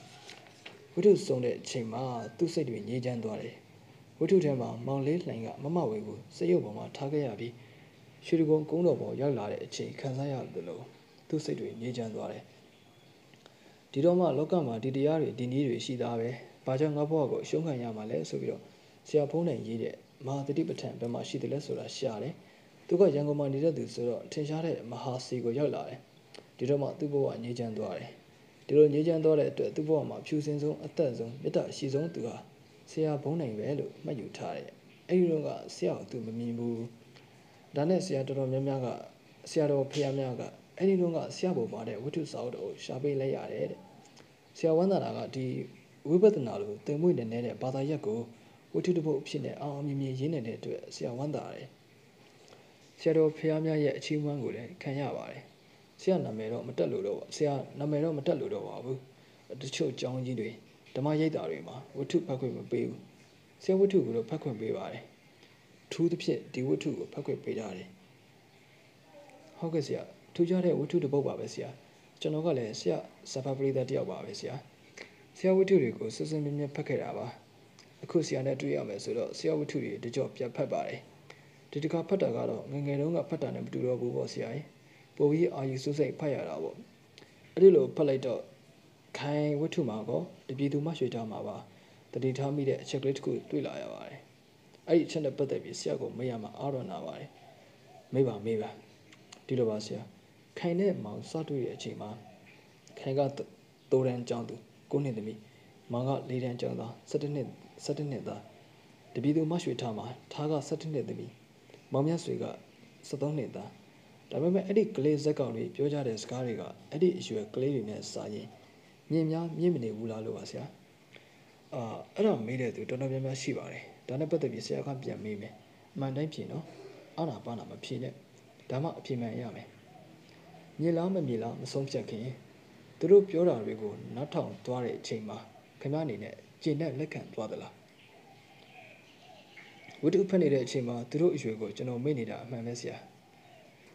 အမ်သူတို့ပြောတဲ့နောက်ကိုပါသွားတယ်ဆိုတော့အဲ့ဒါကဘာပြတယ်လဲဆိုတော့ဖြစ်နိုင်တယ်ဆိုတာပြတာပဲသို့တော့ကလေးတိုင်းဒီလိုပဲလားဆိုတော့ကျွန်တော်လည်းအာမမခံနိုင်ဘူးသို့တော့ဒီလိုကလေးမျိုးမရှိဘူးဆိုတာတော့တော့မပြောနဲ့ရှစ်ကိုရှိတယ်ကျွန်တော်တို့စိတ်ပညာမှာကလေးတွေကိုခွဲခြားတဲ့နေရာမှာ H နှစ်ခုနဲ့ခွဲခြားတယ် chronological age နဲ့ meta age အဲ့လိုနှစ်ခုခွဲတယ် chronological age ဆိုတာကအခုပြောတဲ့10နဲ့17နဲ့17နဲ့စတဲ့မွေးသက်နဲ့ပြောတာ mental age ဆိုတာကြောင့်ဆိုတာကတော့သူ့ရဲ့စိတ်သက်ကိုပြောတာသူဒီစနေကလေးဖြစ်ပေမဲ့တခြား16နှစ်ကလေးနဲ့ကလေးရဲ့စိတ်သက်နဲ့တူချင်းတူနေမယ်ခုခေတ်ပြောနေကြတဲ့ IQ ဆိုတာ mental age နဲ့ chronological age ရဲ့အချိုးကိုပြောနေတာတချို့ကလေးတွေမှာဒီအချိုးကဒီအချိုးက1ပဲတချို့က less than 1 အတိပ္ပယ်က mental age ကသိညံ့နေတယ် chronological age ကသိကြီးနေတယ်ကြီးတာကြီးတယ်ကြက်မပြည့်သေးတဲ့သူက less than 1ပေါ့တော်တဲ့သူကြတော့အချိုးက more than 1ရှိတယ်ဒါကြောင့်အသက်တစ်ခုတည်းနဲ့ကလေးတွေရဲ့ mental age ကိုမသိနိုင်ဘူးသူတို့ရဲ့ဉာဏ်အမြင်အသိတွေနဲ့အချိန်ရတယ်ဒီလိုကလေးမျိုးတွေရှိတယ်မောင်တို့ခိုင်တို့ထားတို့မောင်မြတ်ဆွေတို့ကလူတိုင်းတည်းကလူတိုင်းလေးတွေတော့မဟုတ်ဘူးနည်းနည်းလေးတော့သူတို့ကိုအထူးပြုထားတယ် အဲ့ဒီတော့ဇလန်းပေါ်မှာမူတည်ပြီးတော့ဒီလိုလူလူမျိုးကိုရွေးရတာကိုဒီနေရာမှာဘုဘုဒ္ဓအနေနဲ့ပြောရရင်ခေါင်းဆောင်ဆိုတာဘာလဲဆိုတာစိတ်ပညာမှာခွဲလေးရှိတယ်ခေါင်းဆောင်သည်နောက်လိုက်လုံးမဲ့သူတွေနဲ့တူလဲတူရမယ်မတူလဲမတူရဘူးတဲ့နောက်လိုက်တွေနဲ့မတူပဲအပြတ်သက်ကွာနေပြန်ရင်လဲနောက်လိုက်တွေကသူ့ကိုတို့အထက်ကသူမဟုတ်ဘူးဆိုပြီးလက်ခံမှာမဟုတ်ဘူးဒါကြောင့်တူတာလည်းရှိရတယ်တို့လိုကောင်ပါပဲကွာဆိုရင်လည်းသူ့ကိုဘယ်သူမှခေါင်းဆောင်တွေမှာမဟုတ်ဘူး ဒါကြောင့်ခေါင်းဆောင်ဆိုတာအများနဲ့လည်းတူရမယ်အများတက်လည်းထူးခြားရမယ်ဒါကစိတ်ပညာမှာ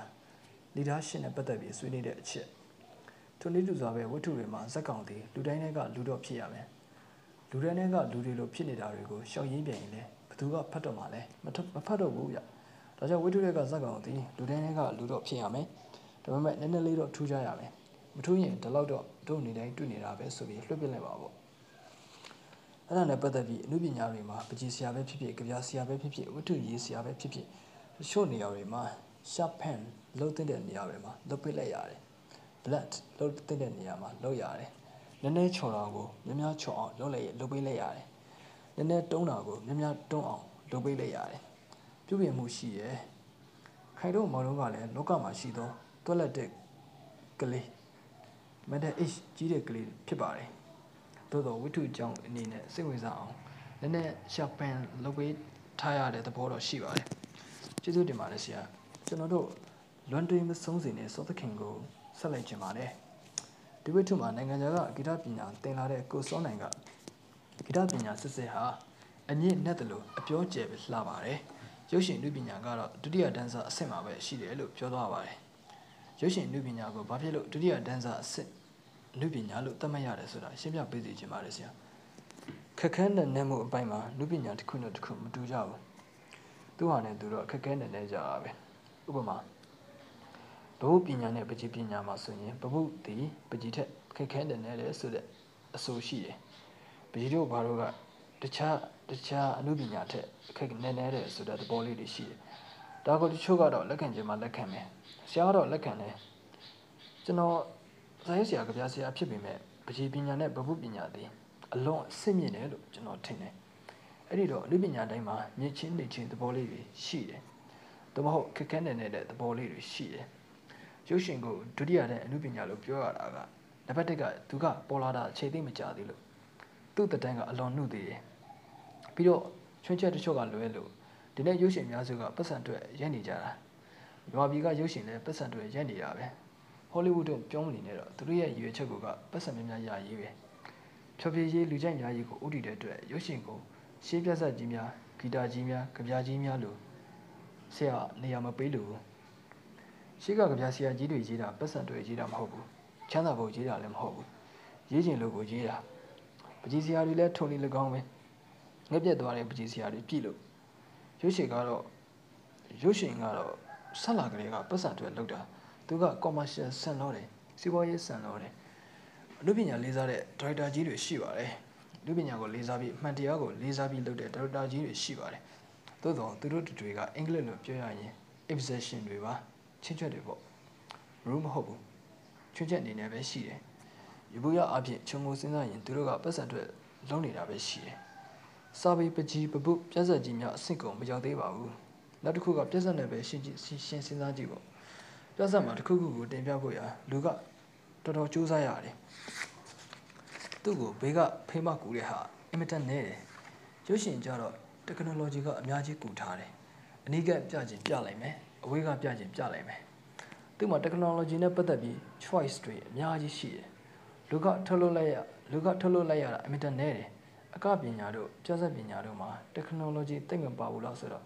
ပေါ်တော့ပါပါတယ်ဒါပေမဲ့လူကစူးစမ်းအထုတ်လိုက်ရတာပုံများတယ် အဲ့ဒါကြောင့်ပြဿနာကြီးတွေ opera ကြီးတွေဘယ်လေးကြီးတွေနဲ့ရှင်ရင်ရုပ်ရှင်ကအတူရတဲ့အဆင့်မှာပဲရှိသေးတယ်ပထမတန်းအနုပညာစစ်ကိုဘယ်တော့ရောက်မယ်ဆိုတော့မပြောနိုင်သေးဘူးဆရာဝိထုဘယ်နှပုတ်လောက်ရုပ်ရှင်ကိုရိုက်ပြီးပါပြီလဲဆရာအဲကျွန်တော်လည်းပြန်တွက်ကြည့်အောင်မယ်ပထမဆုံးဝိထုပထမဆုံးရိုက်တာကထားသခင်သူကဝိထုမဟုတ်ဘူးဇညွှန်ရေးပေးတာနောက်တော့ညီမလေးရဲ့စိုးရိမ်မိတယ်လွမ်းပြီးတော့မုံညအိမ်မက်မြူမောင်းရစ်လေအောင် နောက်ပြီးတော့ရေပင်လယ်နဲ့ငွေစင်ကျဲတကူးလီနဲ့တကူးလီနဲ့ရှော့တော့တီကိုမှွေလောသောပန်းဆိုပြီးရိုက်တယ်အားလုံးခုနှစ်ခုလောက်ရှိတယ်ဇညွှန်တွေကတော့အများကြီးပေါ့ဆရာဝတ္ထုတော်တော်များများမှာသချင်းစာသားလေးတွေပါတာတွေ့ရတယ်အဲ့ဒါတွေအပြင်မှာလွှင့်ဖြစ်သလားဆရာအာတချို့လည်းလွှင့်ဖြစ်ပါတယ်တချို့တော့မလွှင့်ဖြစ်ဘူးဆရာသချင်းရေးတော့ဗောဒီကလောင်နာမည်နဲ့ပဲလားဟုတ်တယ်ဥပမာထားသခင်တုန်းကဟာဆိုရင်ဒီနသာစိုးလိုက်ဆိုပြီးမြမအတန်ကလွှင့်ခဲ့တယ် ကဘာကုံကျေသူရဲ့ဝယ်တတင်မြဆိုပြီးနာမည်ကြီးခဲ့တဲ့စကန်အောင်ကြီးကဘာကုံကျေသူရဲ့ဝယ်ရဲ့ပြီးတော့တတင်မြဆိုပြီးတော့တတင်မြတီဆိုပြီးနာမည်ကြီးခဲ့တဲ့စကန်အောင်ကြီးဒီသချင်းတွေကဒီပြိုင်တန်းလွှင့်ခဲ့တဲ့သချင်းတွေပဲဆရာဝတ္ထုတွေထဲမှာဂီတနဲ့တန်ကိုစွန်ကြီးတို့ဂျင်နတာစိုးလင်တို့အကြောင်းတွေပါနေတော့ရင်းနှီးမယ်တင်ပါတယ်ဆရာဟုတ်တယ်တကယ်ချင်းတွေပါပဲအခုဂီတနဲ့တန်ကိုစွန်ကြီးသချင်းတွေပြန်လည်စသင့်နေတာဆရာကြားမိမှာပေါ့ ဆရာဘယ်လိုသဘောရလဲအင်မတန်ကောင်းတာပေါ့မြမဂီတရဲ့ဒီဘက်ပိုင်းမှာငိမ့်နေငိမ့်ရှိတယ်မြို့မငိမ့်နဲ့ဂီတနဲ့တန်ကိုစွန်ကြီးဒီလူတွေဘာလုပ်တယ်ဆိုတာကိုသုံးသပ်ချက်စာတမ်းတစ်စောင်ရေးဖို့ကျွန်တော်တို့စစ်ကူးထားတယ်တချင်းဆက်ကြတယ်ဆက်ကြတယ်နဲ့ထင်ကြတာကတော့ပေါ့ပေါ့ပဲတချို့ကအတန်တဲစာသားထက်လိုက်ရင်တချင်းဖြစ်တာပဲလို့ထင်ကြတယ်တချို့နေရာတွေမှာဘာတွေတွေ့ရတယ်လဲဆိုတော့အတန်ကလက်တလန်သွားပြီးစကားတွေကလက်တလန်သွားနေတာတွေ့ရတယ် တခါတလေစကားတွေကလွမ်းစရာကောင်းပြီးဂီတကမြူးကြွနေတာတွေ့ရတယ်အဲ့ဒါမျိုးတွေလည်းရှိတယ်စကားလေးတွေတသက်ရရက်လို့အတန်လေးစီလျော်အောင်လုပ်ဖို့ကြိုးစားတာကြတော့တော်တော်စစ်တမ်းမြင်ပါတယ်နောက်တစ်ခုအလွန်ခက်ခဲတာရှိတယ်မြန်မာပြည်မှာတော့ဒါကိုအကျင့်မချက်ကြသေးဘူးအဲ့ဒါကဂီတကိုကြပြမှုပြုတယ်လို့ပြောတယ် musicalization of poetry ဂီတကိုကြပြမှုပြုတယ်လို့ပြောတယ် ဂီတကိုကြပြမှုပြုတယ်ဆိုတာကမ္ဘာဂီတသမိုင်းမှာလည်းရှိပါတယ်ဘယ်ပုဂ္ဂိုလ်ကြီးတွေလက်ထက်ကစပြီးဂီတကိုကြပြမှုပြုခံလိုက်ရတယ်လို့ပြောကြတယ်ကြပြဆန္ဒကိုပြောတာမဟုတ်ဘူးနော်ဂီတကိုစကားပြောခိုင်းတော့ကြပြလို့ပြောခိုင်းတာကြပြဆန္ဒနဲ့ကြပြမှုပြုတာခွဲကြည့်ရအောင်ကြပြဆန္ဒဆိုတာကလှပတဲ့စကလုံးလေးတွေကိုပလက်တလုံးရွက်တလုံးစီပြီးတချင်းအဖြစ်နဲ့ဆုပ်လိုက်တယ်အသက်မပါဘူးကြပြမှုပြုတယ်ဆိုတာကစကလုံးတွေကလှယုံတယ်မကဘူးအဲ့ဒီစကလုံးလေးတွေ တွားနှုတ်လို့မရဘူးအပိုတိုးလို့လည်းမရဘူးသူတို့တာလျင်ဒီဟာကိုပြောနေတယ်တခြားစကလုံးတွေကမပြောနိုင်ဘူးဂီတကိုကြပြခံစားသလိုလိုက်ခံစားရင်နားတာယာယုတ်တယ်မဟုတ်ဘူးမဟုတ်တော့ဘူးကြပြမှုကြပြမှုပြုထားတဲ့ဂီတသည်နားနဲ့တည်းခံစားလို့မရတော့ဘူးနာကောအုံနောက်ကောနှလုံးသားကောအကုန်ဝင်ယူရတယ်အဲ့ဒါမျိုးကိုမြမပြည်မှာဆက်လို့တာမြို့မငိမ့်ပဲနောက်ပို့ပြီးတိတာထင်ရှားလာတာကတော့ဂီတနဲ့တန်ကိုစွန်ကြီးပဲအ လွန်တိတာတယ်သူလှုပ်ထားတဲ့သချင်းတွေကသချင်းလားဟုတ်တယ်ဂီတလားဟုတ်တယ်ဥပမာနမူနာပြောရရင်သူ့သချင်းပွင့်ဦးဆိုတော့တော်တော်လေးကိုနည်းနည်းတယ်သချင်းအနေနဲ့ဂရုဏာရတာလည်းရတယ်အတိတ်ပဲအတွေးခေါ်မယ်ဆိုရင်လည်းနည်းနည်းတယ်ကြပြဆိုတာကကြပြဆရာကနည်းနည်းပေးလိုက်မယ်ခန်းစားတဲ့သူကများများချက်ပြီးခန်းစားပြီတော့ခင်ဗျားတို့ကိုပေးလိုက်ပြီပဲကိုစုံကြီးရဲ့တခြင်းတွေကဒီလိုပဲ ခင်ဗျားတို့စုံမဲ့သူတိမဲ့သူတွေလောက်ကြတော့နော်ကျွန်တော်ကအရင်အတိုင်းပေးလိုက်တာကကိုကျွန်တော်ကအရင်အတိုင်းပေးလိုက်တာကိုပွားကြတော့နော်ဆိုတဲ့အတိတ်ပဲတွေပါနေတယ်ဒါကြောင့်လူတိုင်းကအစမှအရသာမခံစားတတ်ဘူးကြားလေစွဲလေတိတ်လေစွဲလေပဲ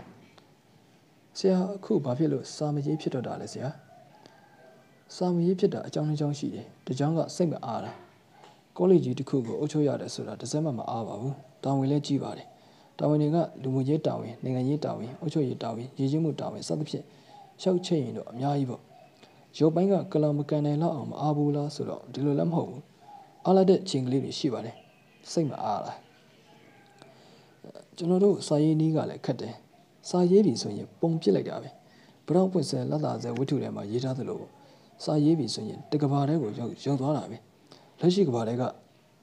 လက်ရှိကဘာတွေကနေအဆက်ပြတ်သွားပြီးတော့ကျွန်တော်ဆောက်ထားတဲ့ကဘာတွေကိုရောက်သွားတယ်အဲ့ဒီအချိန်မှာကျွန်တော်ထမင်းလည်းမစားတော့ဘူးစားရေးပြီးဆိုရင်လည်းကျွန်တော်မိမကတိတ်ကြွစိုက်ရတယ်ရေချိုးဖို့တတိမရဘူးအိတ်ဖို့တတိမရဘူးညနေ6နာရီကနေရေးတာမနေ့9နာရီထိရေးနိုင်တယ်တခုတော့ရှိတယ်ဒီကြားထဲမှာဘာအနှောက်အယှက်မှမလာရဘူးတခုခုဝင်လာရင်တော့ပြန်ထိုင်လို့မရတော့ဘူးအဲ့ဒါကြောင့်ကျွန်တော်စာရေးနိုင်ဖို့ရာကစိတ်အားဖို့စိတ်အားဖို့အသိအရေးကြီးတယ်အခုလိုလောက်တာဝင်နေတဲ့ဆိုရင်တော့မရေးဖြစ်တော့ဘူးပေါ့ဆရာ မရေးမရေးဖြစ်တော့ဘူးပေါ့နောက်တစ်ခုကတော့စာရေးတဲ့နေရာမှာအင်္ဂလိပ်လိုပြောရရင် spontaneous ပေါ့စေတနာကပုံကျင်းတဲ့အချိန်မှာပေါ်ပြီးတော့လှုပ်ဆောင်လာတဲ့အချိန်ခါမှာရေးချလိုက်ရတာပဲသူကဘာတွေဖြစ်ရမယ်ဘာတွေမဖြစ်ရဘူးဒီလို thought တွေးလို့မရဘူးဥပမာကျွန်တော်သူ့ကြုံမခံပြီးဝတ္ထုရေးတော့ကဘောင်းတွေခတ်ပြီး consciously ရေးမယ်ဆိုရင်ဒီလောက်ကောင်းချင်မှကောင်းလိမ့်မယ်ဒီဝတ္ထုရေးတော့ကဒီဝတ္ထုရေးတော့ကအလော်ရိုးတဲ့ဇီဝိတင်ဒရီလေးပဲရှိတယ် ခင်ဗျားတို့လောက်ကြပြန်ပြီလားကြောင်ထပ်ဖြစ်အောင်ပဲဒါလေးပဲအဲ့ဒါကိုလွတ်လွတ်လပ်လပ်ရေးချလိုက်လို့ကောင်းသွားတယ်စာကလေးကဘာကိုရေးမယ်ဘာကိုမရေးဘူးဘာမှကောင်းမယ်ဘာကမကောင်းဘူးလို့တိတ်တွေးရင်စာရေးလို့မကောင်းတော့ဘူးအခုစာတခုရေးမယ်ဆိုရင်ဒါကတော့ကျွန်တော်အပြစ်ပါဘာမှကောင်းမယ်ဘာကတော့မကောင်းဘူးဆိုတာကောင်းတဲ့ပေါ်ပေါ်လာတယ်ပေါ်လာတော့မိမိကိုမိမိပြန်ချုပ်ချယ်တယ်လို့ဖြစ်သွားတယ်အသက်ကြီးလာလို့ဒီလိုဖြစ်လာသလားတော့မပြောတတ်ဘူးအဲ့ဒီလိုတွေးတွေဝင်လာတော့လက်ကမသွက်တော့ဘူး နောက်လက်တွေ့ခက်ခဲတစ်ခုရှိသေးတယ်စက်ကူပြဿနာပဲဘယ်နှချက်တန်ဘယ်နှဖောင်ပါညာဆိုတာတွေတွက်လာရတယ်ဟိုတုန်းကတော့ဒါတွေသိမ့်မတွက်ဘူးအခုတော့တွက်ရမယ်လေစက်ကူတွေဘာတွေတွက်ရတယ်မဟုတ်လားခိုင်ရင်တို့ကတိတဲ့တိုင်နှစ်ချက်တန်လို့ကြွညာခဲ့တာပဲမပြီးတာနဲ့ကိုတန်းကျော်ရင်အဲ့ဒီတိုင်ထုတ်လိုက်တော့ဒုတိယတွဲကျွန်တော်ဆက်ရေးရင်ဇက်သိမ်းပါပါဆိုပြီးဆက်ရေးတယ်မပြီးပြန်ဘူးဒါနဲ့တတိယတွဲထိဆက်ခက်ရတာပဲအဲ့ဒီလိုလုပ်လို့ရတယ် ဒါကြောင့်ဝိထုဆိုတာကငါဘယ်ကစမယ်ဘယ်မှာဆုံးမယ်ဆိုတာတွေထက်တွက်နေရရင်ရေးလို့မရတော့ဘူးအခုကစာရေးတော့မယ်ဆိုရင်ဘယ်နှမျက်နှာရေးရမလဲတိမ်များထူသွားရင်စိမ်းများကြီးသွားမလားစက်ကူကအလိုလောက်ရပါမလားဘာညာအတွေးတွေဝင်လာရင်အဲ့ဒါသွားရောအဲဆရာအခုစာရေးသက်ရက်လာတဲ့အချိန်မှာ romance ကနေအခြားလိုင်းပြောင်းရေးဖို့စိတ်ကူးပေါ်မိသလားဆရာတမင်တော့မရှိပါဘူး romance line လို့လူတွေကတော့ကျွန်တော်ကိုပြောကြတယ်ဒါပေမဲ့ဆရာကြီးဦးသိမ့်ဖေမြင့်ကတော့ ခင်ဗျားက romance line လည်းမဟုတ်ဘူးဘာ line မှမဟုတ်ဘူးခင်ဗျား line မယ်တဲ့ဖုန်းနိုင် line ဖုန်းနိုင် style ပေါ့မစွန့်ပါနဲ့ဒီတိုင်းရေးပါကျွန်တော်သိကြတယ်တဲ့ကျွန်တော်ခင်ဗျားလိုရေးတတ်ဘူးတဲ့အားမလျှော့ပါနဲ့မပြောင်းပါနဲ့ဒီတိုင်းသွားပါလို့ဆရာကြီးဦးသိမ့်ဖေမြင့်မကွယ်လိုခင်ကဆရာကိုပြောသွားဘူးတယ်အဲ့ဒီလိုပဲကျွန်တော်ဆရာတူဖြစ်တဲ့ငွေဦးတောင်းကပြောဘူးတယ်ကိုဖုန်းနိုင်ခင်ဗျားလိုင်းကခင်ဗျားလိုင်းပဲတဲ့မစွန့်ပါနဲ့တဲ့ဒီလိုပဲပြောဘူးတယ်ကျွန်တော်ရေးတာကို romance ပဲခေါ်ခေါ် ဘာခေါ်ခေါ်ခေါ်ချင်တယ်လို့ခေါ်ဖတ်ကြည့်ရင်တော့ဒီထဲမှာ romance ပါတယ်လို့ life လည်းပါတာတွေ့ရပါမယ်အဆုံးပါပဲကျွန်တော်တော့ဒီပုံစံကိုမစွတ်ချင်ပါဘူးစွတ်မလို့လည်းစင်မကူပါဘူး romance ဖြစ်တဲ့ပြောလို့လည်းကျွန်တော်စင်မထိခိုက်ပါဘူးစာရေးဆရာကြီး Hemingway ကို romantic ဖြစ်တယ်လို့ပြောကြတယ်တရက်ထိသူဒီပုံစံပဲရေးသွားတာပဲကဘာမှာသူ့စာကျန်တာပဲဘောသေးဖို့စာပေပဲအချစ်ပဲ ဘာညာညင်းကြခိုးကြတာတွေဟာစာပေသဘောတရားတွေပေါ်ကပေါ်ကစားကသာရှိတာပါစာပေမှာဘာပဲရဲလို့ပြောလို့မရပါဘူး romance လိုလိုနဲ့ဘဝဖြစ်သွားတာလည်းရှိတယ်ဘဝလိုလိုနဲ့ romance ဖြစ်သွားတာလည်းရှိတာပဲဆရာလောလောဆယ်ဝတ္ထုထွက်ဖို့အစီအစဉ်ရှိသေးလားဆရာမရှိသေးဘူးဗျကလောင်နဲ့စက်ကူဝင်းနေတာတော်တော်ကြာပြီရေးမယ်လို့စိတ်ကူးတော့ရှိပါတယ်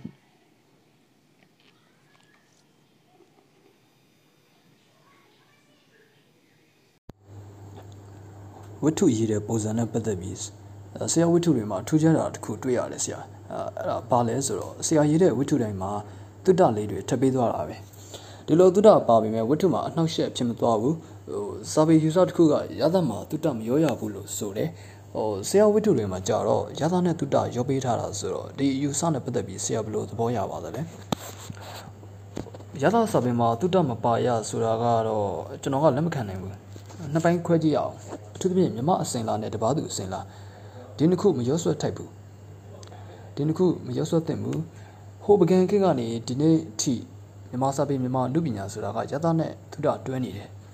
သုဒမတွဲရတဲ့ယသကိုပညာရှိတော့မချီးမွမ်းဘူးယသနဲ့သုဒတွဲတဲ့ဥစ္စာကိုချီးမွမ်းတယ်အဲ့ဒါကမြမအမွေမြမအစင်လာပဲအဲ့ဒါကြတော့ကောင်းပါတယ်ကျွန်တော်မစွန့်နိုင်ဘူးသို့တော့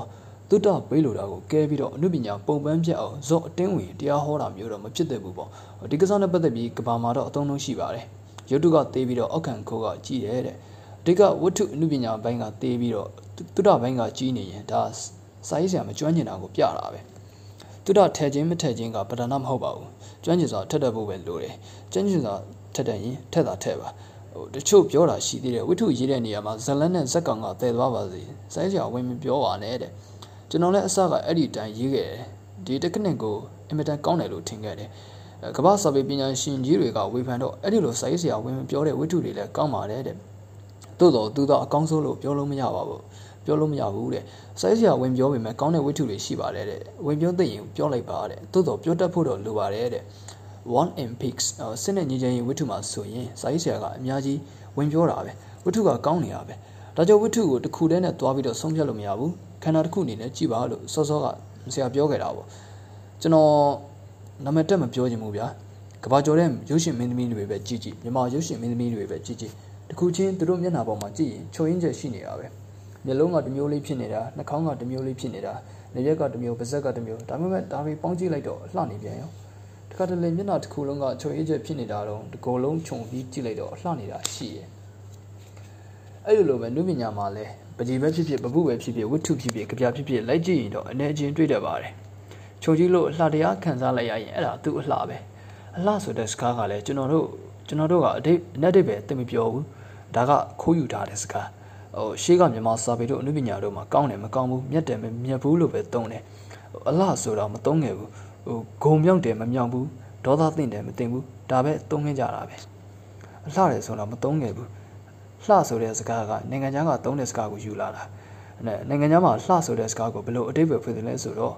မိမိဘဝင်မှာသဘောကျစေသောအရာကိုအလှဟုခေါ်သည်တဲ့အဲ့ဒီတော့အနုပညာမှာလည်းဝိထုပဲဖြစ်ဖြစ်ကဘာကဗျာပဲဖြစ်ဖြစ်မိမိဘဝင်မှာသဘောကျသွားရင်ဒါအလှပဲပေါ့ဒါဆိုရင်အခုဆရာသုံးနေတဲ့စကားကအရင်သုံးနေကြတဲ့ရသမြောက်တယ်ဆိုတဲ့စကားနဲ့မတူဘူးလားဆရာအဲမြန်မာကတော့ရသမြောက်တယ်လို့သုံးလေးရှိကြတယ်ဒါပေမဲ့ရသမြောက်တယ်ဆိုတာတဲ့လှတယ်ဆိုတဲ့စကားကပိုပြီးကျင်ဝင်တယ် ရသမြောက်တယ်ကိုကဘဝင်ကြကြင်မှာကြတာကိုဆရာနဲ့ဆွေးနွေးရတာပြည့်ပြည့်စုံစုံရှိပါတယ်ဆရာစာဖတ်ပရိသတ်အတွက်လည်းအကျိုးကျေးဇူးအများကြီးရနိုင်ပါလိမ့်မယ်နောက်ဆုံးမိကွန်တစ်ခုလောက်တော့ထပ်မေးခွင့်ပြုပါစို့အောင်ဆရာမင်းဗျာဟိုဆရာရေးတဲ့ဝတ္ထုအများစုဟာဘာဖြစ်လို့အလုံးဝင်းထုတွေဖြစ်နေတာလဲဆရာမှတ်ချက်ဒီမိကွန်မေးပြီးတဲ့အချိန်မှာကျွန်တော်ကိုကျွန်တော်အပြစ်တင်မိတယ်ရှေ့ကမိကွန်တွေကိုတောက်လျှော့လုံးဝမနာပဲဖြေလာခဲ့ပြီးဒီမိကွန်ကိုမေးလိုက်တဲ့အခါကျမှဆရာကအဖြေချက်ချင်းမပေးပဲ ခက်ငငယ်ဖြစ်သွားလို့ကျွန်တော်မင်းကိုကြောင့်ဆရာစိတ်နှောက်ယှက်ဖြစ်သွားပြီလားလို့လည်းထင်လိုက်မိတယ်တိုက်ကန်းရှိကလက်မှတ်ကိုငေးပြီး secret for ရင်ကဆရာခက်ဖြည်းဖြည်းဖြေလိုက်ပါတယ်အလွန်ဝိတုဘာကြောင့်ဖြစ်ဖြစ်ဖြစ်ရတယ်လဲဆိုတော့ဘဝနဲ့ပတ်သက်နေပါတယ်ကျွန်တော်ဘဝကရုန်းကန်ခဲ့ရတာတွေများတယ်နာကြီးစရာတွေအများကြီးတွေးခဲ့ရတယ်နမကျော်စာရေးစရာတက္ကသိုလ်ဖုံးနိုင်ကောလိကောလိကျောင်းဦးကြီးဘာညာဒါတွေတွေ့တော့ကျွန်တော်ဘဝဟာရွှေစုံးကြိုက်ပြီးရာစားပလင်ဘုံဖွားကြသလားထင်ကြလိမ့်မယ် ကျွန်တော်ဘဝမှာရုန်းကန်ခဲ့ရတာတွေအများကြီးပဲကျွန်တော်ဖခင်တနေရာရောက်နေတဲ့အချိန်အမေကအဲ့ရပေါ်မှာလှိမ့်နေရပဲလက်ထက်မှာငွေလေး၅ချက်ပဲရှိတယ်သားသမီး၅ယောက်စားဖို့တောက်ဖို့လက်ထဲမှာငွေ၅ချက်ပဲရှိတယ်ဆွေလည်းမရှိဘူးမျိုးလည်းမရှိဘူးအမေရင်တန်းဘလောက်မေးလောင်နေမလဲမနေ့ကျတော့ကြံရမရဖြစ်ပြီးအဲ့ဒီငွေလေး၅ချက်ကိုယင်းပြီးထမင်းတုံရောင်းတယ်ကျွန်တော်အမကလည်းအပြိုပေါက်ရွယ်ဆိုတော့ခိုင်းလို့မဖြစ်ဘူးကျွန်တော်နဲ့အမေနဲ့ပဲထမင်းတုံရောင်းခဲ့ရတယ်ဘုံကြီးကရောင်းခဲ့ရတယ် နေ့မှတည်းမဟုတ်ဘူးတကြက်တပြားကလေးမြက်ဖို့အတွက်တော့ရတော့ရရုပ်သေးတွေပါတွေကတဲ့နေရာအထိလိုက်ပြီးညမောင်မောင်မှာသားမီးနှစ်ယောက်ဈေးရောက်ခဲ့ရတယ်ဒါမျိုးတွေကျွန်တော်ဘဝမှာကြုံခဲ့ရတယ်ပြီးတော့ကျွန်တော်ဘဝကအကြောင်းကြောင်းကြောင့်မိဝေးဖောက်ပြီးခဏခဏနေခဲ့ရတယ်ကိုကြတော့ပေါ်ကိုရက်ပြီးသွားနေခဲ့ရတယ်ကျွန်တော်ဘဝကမချုံမွေးခဲ့ဘူးဟိုတော်တော်လေးကြီးလာလို့တက္ကသိုလ်တက်ရတော့လဲချွတ်ချွတ်ငငယ်တက်ရတယ်မြင်းပွဲလှုပ်လှုပ်ရတယ်ကြားเจ้าမှာကျောင်းဆရာလှုပ်ရတယ် တခါတလေလုံးရှိလို့ကျောင်းငွေမသွင်းနိုင်ဘူးမိဘကလည်းအဲ့ဒီအချိန်မှာတော်တော်ရိုင်းနေပြီ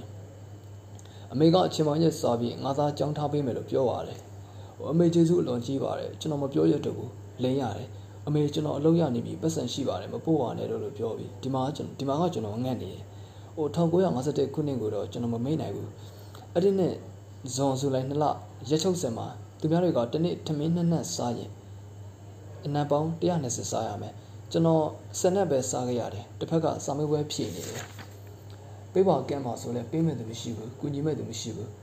ကို့ဘာသာကိုပဲလောက်ရတာဆိုတော့ကျွန်တော်မလျှော့ခဲ့ဘူးနောက်ပြီးတော့ကျွန်တော်လူမန်းတိတတိတဆလေးနှစ်သားလောက်ကစပြီးအဖေကယာတုတွေပါတွေကြပြီးအအလွန်ဆင်းရဲဒုက္ခရောက်ခဲ့ရတယ်ပြီးတော့အငင်းပယ်ခံခဲ့ရတယ်ကလေးဘဝမှာကကလေးချင်းတောင်မတူခဲ့ရဘူးတန်းတူမရခဲ့ဘူးအဲ့ဒီတော့ဘဝကိုပြန်ကြည့်လိုက်ရင်စိတ်ဆင်းရဲစရာတွေရှိတယ် ကိုကိုတိုင်းကစိတ်ဆင်းရဲစရာတွေတွေ့ခဲ့ဘူးတော့အခုကျွန်တော်စိတ်ဆင်းရဲစရာတွေ့ရင်တိတ်တနာတတ်တယ်အခုကျွန်တော်အုတ်ချွေရေးကန်ရတဲ့လူကြီးတယောက်ဖြစ်လာတဲ့အချိန်မှာအဲ့ဒါဟာကျွန်တော်ရဲ့အားနည်းချက်ဖြစ်လာတယ်ဒါကြောင့်ဒီခါတလေကျွန်တော်စာရေးဆရာပဲလုပ်ချင်တယ်အုတ်ချွေရေးမကန်ရဘူးရာထူးမကြီးချင်ဘူးဖြစ်လာရင်တနာတာကအရင်အရေးယူဖို့ကနောက်ကျနေတယ်ကျောင်းသားပုံမှာလည်းဒီလိုပဲအုတ်ချုပ်ရေးသမားတယောက်အနေနဲ့ကြည့်ရင်ဒါအလွန်အားနည်းတဲ့အချက်ဖြစ်နေတယ်ဟိုလူတယောက်အနေနဲ့တော့ဂုဏ်ယူပါတယ် ခင်ဗျားတို့ကကျွန်တော်ကအလွမ်းတန်တယ်လို့အလွမ်းတန်တယ်လို့ပြောတယ်ကျွန်တော်ကတော့လောကကိုဂိူးနာပါပါနဲ့ကြည်တာပဲသူသဖြင့်ဂိူးနာတပ်ဖွဲ့ရှိတဲ့လူတွေအကြောင်းသာရေးလေးရှိတယ်ရေးပြီးတော့အလွမ်းတွေဖြစ်ကုန်တာပေါ့ဒါပေမဲ့ဆရာမကြီးဒေါ်ခင်မျိုးကြီးရဲ့မှတ်ချက်တစ်ခုကျွန်တော်တတိထားမိတာရှိတယ်ကိုခင်မောင်တက်ကဂိူးနာတော့တန်ပါတယ်မုဒိတာလေးနဲ့ပါတတ်တယ်တဲ့ကိုခင်မောင်တစ်ရဲ့ဝိထုတွေဖတ်လိုက်ရင်မုဒိတာကိုမြင်ရတယ်တဲ့ဒေါ်ခင်မျိုးချစ်ကအဲ့ဒီလိုပြောဦးတယ် ဘာဖြစ်လို့အဲ့ဒီလိုပြောတာလဲဆိုတော့ကျွန်တော်ဝိထုထဲမှာဘလောက်ဒုက္ခရရောက်ဘလောက်ထိစီရင်စီရင်စူးစမ်းလို့အောင်မြင်သွားတာတွေမြင့်မြတ်လို့အောင်မြင်သွားတာတွေအဲ့ဒါတွေကိုကျွန်တော်မြင့်မြတ်နုံမြင့်မြတ်နုံထည့်ရေးတတ်တယ်ဆရာမကြီးကဒါကြောင့်ပြောတာပါဆရာကသူ့ဘောနောက်ကျောင်းတွေကိုဆွဆွမြင့်မြင့်ပြောပြနေချိန်မှာကျွန်တော်ကခိုင်ဝိထုတွေကမောက်တနချက်ကလေးတစ်ခုကိုသွားသတိရမိပါတယ်မောက်ကိုခွင့်လို့ပါလေခိုင်နံဘဝဆိုသည်လည်းရှိပါစေခိုင်ဘဝတို့အခြေချင်းပြန်လဲဖွားမြောက်လေသော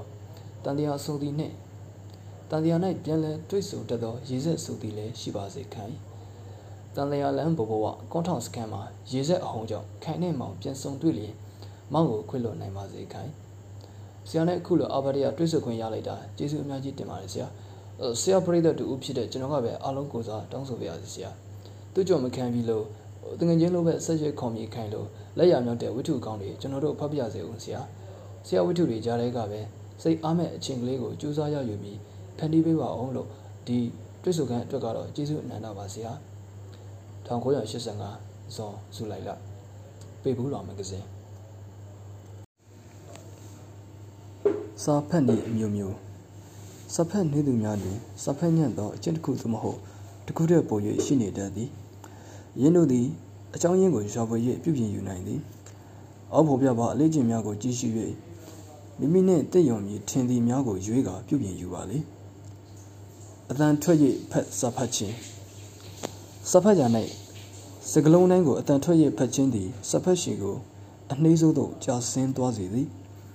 ရင်းတို့ဖတ်ရှုရာတွင်စိတ်ထက်၌သာအတန်ထွက်ဖတ်ခြင်းဖြစ်တတ်တော်လဲမကြာခဏနှကမ်းမကပါလိုက်၍လှုပ်နေတတ်လေသည်ဒို့သောဖြစ်တတ်ပါကထိုအကျင့်မပြောင်းမချင်းနှကမ်းကိုလက်ဖြင့်နာနာဖိပြီးဖတ်သင့်သည်နှကမ်းလှုပ်ဖက်သည့် အကျင့်ပျောက်သွားသည်နှင့်တပြိုင်နက်စိတ်ကတလုံးချင်းလိုက်၍မဖတ်တော့သဖြင့်စပတ်ရှိသည်လည်းပုံပုံမြန်မှပုံပုံလင်းမြန်လာပါလိမ့်မည်တလုံးစီလီ၍ဖတ်ခြင်းစကလုံးတိုင်း၏အတိပ္ပယ်ကိုနားလည်ခြင်းစေကြောင့်စာတလုံးစီလီ၍ဖတ်မိလျင်ဝကြတကြောင်သို့မဟုတ်စာပိတ်တစ်ပိတ်လုံး၏စုံလုံး၏အတိပ္ပယ်ကိုမှတ်မိသွားစေ၏တပေကွယ်၍တော့ကိုမမြင်ဆိုသောစကပုံကိုတတိချက်၍လောကောင်အတိပ္ပယ်ထက်ဆိုလိုရင်းအတိပ္ပယ်ကိုပေါ်လေအောင်ဖတ်တဲ့သည် စကားစုတစ်ခုလုံးကိုခြုံငုံကြည့်လျက်အတိပ္ပယ်သိအောင်ရှာကြံယူပါလိစာဖတ်ရှိတုံဆိုင်ခြင်း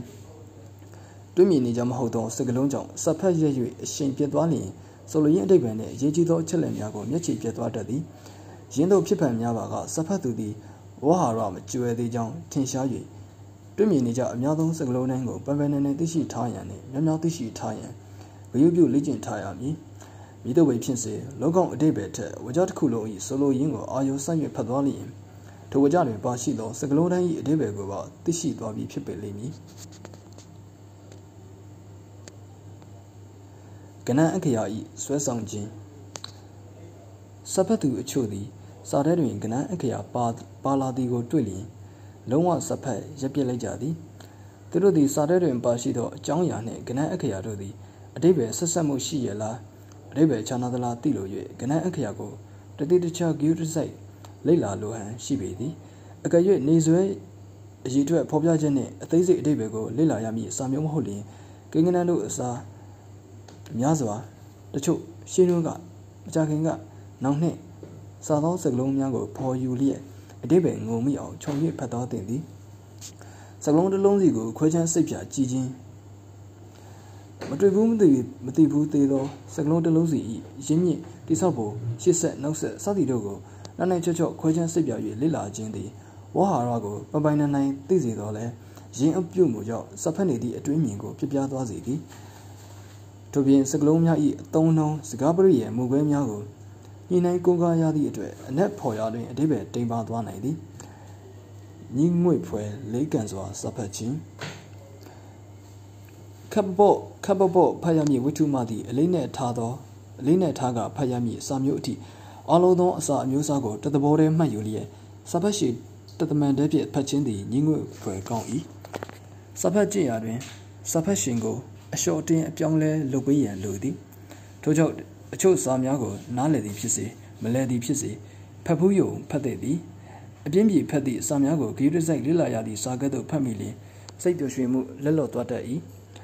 စာဖတ်ကောင်းသူများအဖို့မိမိဖတ်လိုသည့်စာကိုအသေးစိတ်နားလည်ခြင်းသည့်အခါတွင်အလွန်နှိမ့်ကွေးစွာပင်ဖတ်ရမည်ဖြစ်တော်လဲအပြင်းပြေဝတ္ထုဖတ်သည့်အခါအချင်းချင်းပေးယုပ်ပေးစဉ်စာမျိုးနှင့်အလားတူစာမျိုးကိုအတိပ္ပယ်ငုံမိယုံများဖတ်သည့်အခါမျိုးတွင်အင်္ဂလိပ်ဘာသာစာဖတ်သူတဦးဖြစ်ပါကတမီနဲ့လျင်စကလုံး1000 2000စကလုံး1000 2000နှုန်းအထိဖတ်နိုင်စွမ်းရှိကြသည်လက်ဖြင့်ထောက်ရိပ်ဖတ်ခြင်းပုံနှိပ်စာချုပ်တစ်ကြောင်းကိုလက်သမဟုတ်ပစ္စည်းတစ်ခုခုဖြင့်ထောက်ရိပ်ဖတ်ခြင်းမီလျင်ယင်း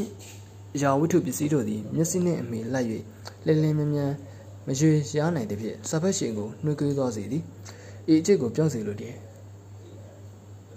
စီးစားကဖတ်ရပါတယ်ပြောရတယ်ဟုတ်လားဟုတ်ထောက်ပြီးကြည့်စပြီးထောက်လို့အေးလက်ပြထောက်၍ဖတ်ခြင်းပုံနှိပ်စာကြောင်းတစ်ကြောင်းကိုလက်သမဟုတ်ပစ္စည်းတစ်ခုခုဖြင့်ထောက်၍ဖတ်ခြင်းပင်လျင်ရင်းအရာဝတ္ထုပစ္စည်းတို့သည်မျက်စိနှင့်အမိလိုက်၍လင်းလင်းမြန်းမြန်းရေရွှာလင်မရွမရွလျားနိုင်သဖြင့် စပတ်ရှိကိုနှိကွေးသွားစေသည်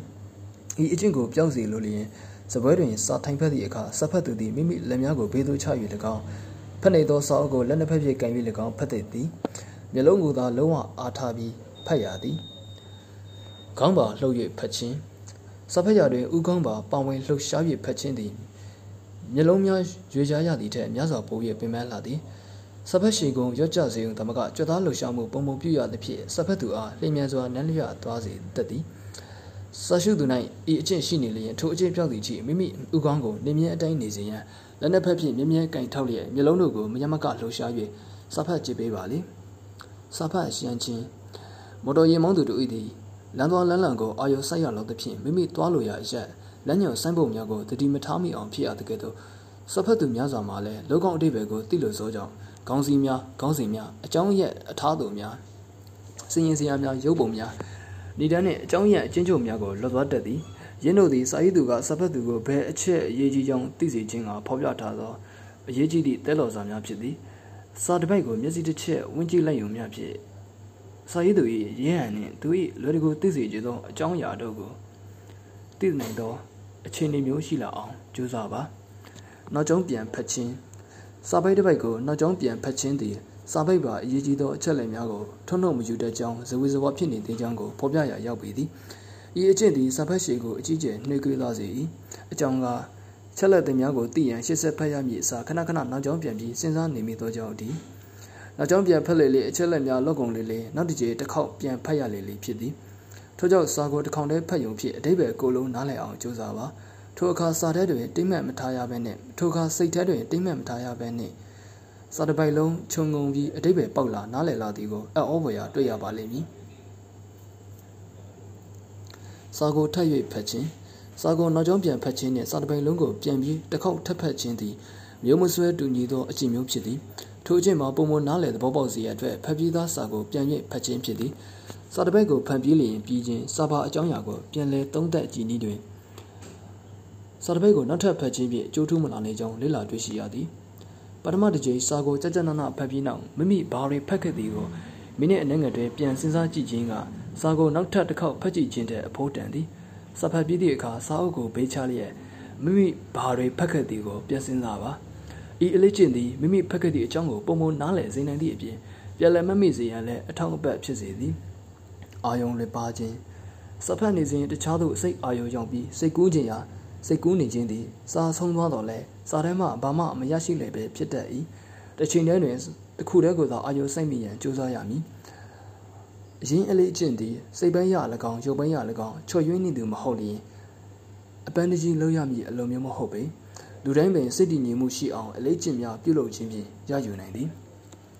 စဖတ်ရတွင်ပုံမနားလည်စေရန်စဖတ်ရှိကောင်းအောင်လေ့ကျင့်ရာတွင်အရေးကြီးသောအချက်တစ်ချက်မှာဖတ်သည့်စာ၏အတိတ်ဘယ်ကိုသဘောပေါက်နားလည်ဖို့ဖြစ်သည် သို့သောဖတ်သည့်စာကိုအတိတ်ဘယ်ပြည့်ပြည့်စုံစုံသိရန်ကမလိုပေစာဖတ်ရာတွင်အချို့အကြောင်းအရာ၌အရေးကြီးသောအချက်လက်များကိုနားလည်သဘောပေါက်ပြီးဆိုလျင်လိုလောက်ပြီးအကုန်လုံးစိတ်ပတ်စစ်နားလည်ဖို့ကစာတပိုင်လုံးစာတပိုင်လုံးဤ80ရာခိုင်နှုန်း80ရာခိုင်နှုန်းလောက်နားလည်လျင်ပဲလုံလောက်ပြီပြီအလေးနဲ့ထား၍လေ့လာရမည့်စာမျိုးကိုဖတ်သည့်အခါမှဖတ်သည့်အခါမှသာစလုံးတိုင်းဤအတိတ်ဘယ်ကိုအသေးစိတ်နားလည်အောင်ဖတ်ဖို့လိုသည်သို့သောဖတ်မှုတစ်ခုတည်းကိုကြီးသို့သော ဖတ်မှုတစ်ခုတည်းကိုပဲအားထားရန်မဟုတ်ပဲဖတ်သည့်အစာကိုနားလည်စေရန်မှတ်မိစေရန်ဤမျိုးမျိုးဖြင့်မဲတင်လေ့လာရမည်စာဖတ်ရာတွင်အတိပ္ပယ်ပို့ပေါ်လာအောင်အများဆုံးအထောက်ပံ့ဖြစ်စေရမည်အရေးကြီးဆုံးသောအချက်တစ်ချက်မှာစာဖတ်ခြင်း၏ရည်ရွယ်ချက်ထားရှိရန်ဖြစ်၏ပထမဦးစွာစာမဖတ်ခင်တွေးကြည့်ရမည်ဖတ်မိစာ၏အကြောင်းအရာကိုတွေးတောရမည်ယင်းအကြောင်းအရာကိုမိမိဘာမျှသိထားသည်နည်းယင်းနှင့်ပတ်သက်၍မိမိဘာကိုသိကျင်နေသည်စာရေးသူသည်အထင်ကရစာရေးဆရာလောသူ ယုံစားလောက်ပါ၏လောဤအကြောင်းတရားတွင်ဤအကြောင်းအရာတွင်သူသူကဘက်လက်၍ရေးထားသည်ဟုလူပြောများနေသလားသူ၏အရေးသောသည်တစ်ဖက်စီးနှင်းဖြစ်နေပြီလားသူဖော်ပြထားသမျှကိုတိကျပြည့်စုံသည်ဟုပြည့်စုံသည်ဟုယူဆမည်လားထို့နောက်ဖတ်မိစာနှင့်အရေးပါသောအချက်များကိုခက်သက်သက်လှန်လုံးရှာကြည့်ပါခေါင်းစဉ်များနှင့်စလုံးမဲဖြင့်ဖော်ပြထားသည့်စကားလုံးများကစာကိုအတိတ်ပဲစီသို့လမ်းညွှန်သွားလိမ့်မည် အာယုံမပြတ်စေရန်နှင့်စာကိုမှတ်မိစေရန်အထောက်အကူပြုမိအချက်ကအပိုင်းတစ်ပိုင်းမှတစ်ပိုင်းသို့ကူးမဖတ်မီဖတ်ပြေးသမျှကိုပြန်တွေးခြင်းဖြစ်သည်ဤနည်းဖြင့်မျက်လုံးများကိုခိတ္တအနာရစေသည်လူကိုလည်းခဏမျှတတ်တတ်တတ်ရှိစေသည်တွေးခေါ်မှုကိုလည်းစီစီလုံးလုံးရှိစေသည့်နည်းဖြစ်သည်စဖတ်ကျွမ်းကျင်မှုစဖတ်နှုံးကိုမြင့်တက်လာအောင်လေ့ကျင့်နေကြသူတို့သည်သိရှိနားလည်မှုအပိုင်းတွင်အပြော့သောတတ်သဖြင့်စိတ်ပြတ်တတ်ကြ၏သိရှိနားလည်ရေးကိုဦးစားပေးဖတ်ပြန်လျင်လည်းမူလ မူလစိတ်ဖက်နှုံးတွင်မူလစိတ်ဖက်နှုံးတွင်ကြာဆင်းသွားကြောင်းတွေ့ရပြန်သည်အမေရိကန်ပြည်ဝိုင်ယိုမင်တက္ကသိုလ်ကျွမ်းကျင်မှုလေ့လာရေးဌာနကစဖတ်ပုံမြန်သူများသည်စဖတ်နေသူများထက်စာကိုပုံမနားလေကြောင်းတွေ့ရှိထားသည်စစ်စစ်စဖတ်နှုံးသည်၎င်းစာကိုသိရှိနားလည်မှုသည်၎င်းစဖတ်ကျွမ်းကျင်ရန်အတွက်အပြည့်စုံပုံဖုံမပေးနိုင်ခြင်း လင်မြန်သောနှုံးဖြင့်ဖက်ရှုပြီးဖတ်သည့်စာကိုအနေချင်းမျှသာနားလည်လျင်အချင်းဤပင်ဖြစ်သည်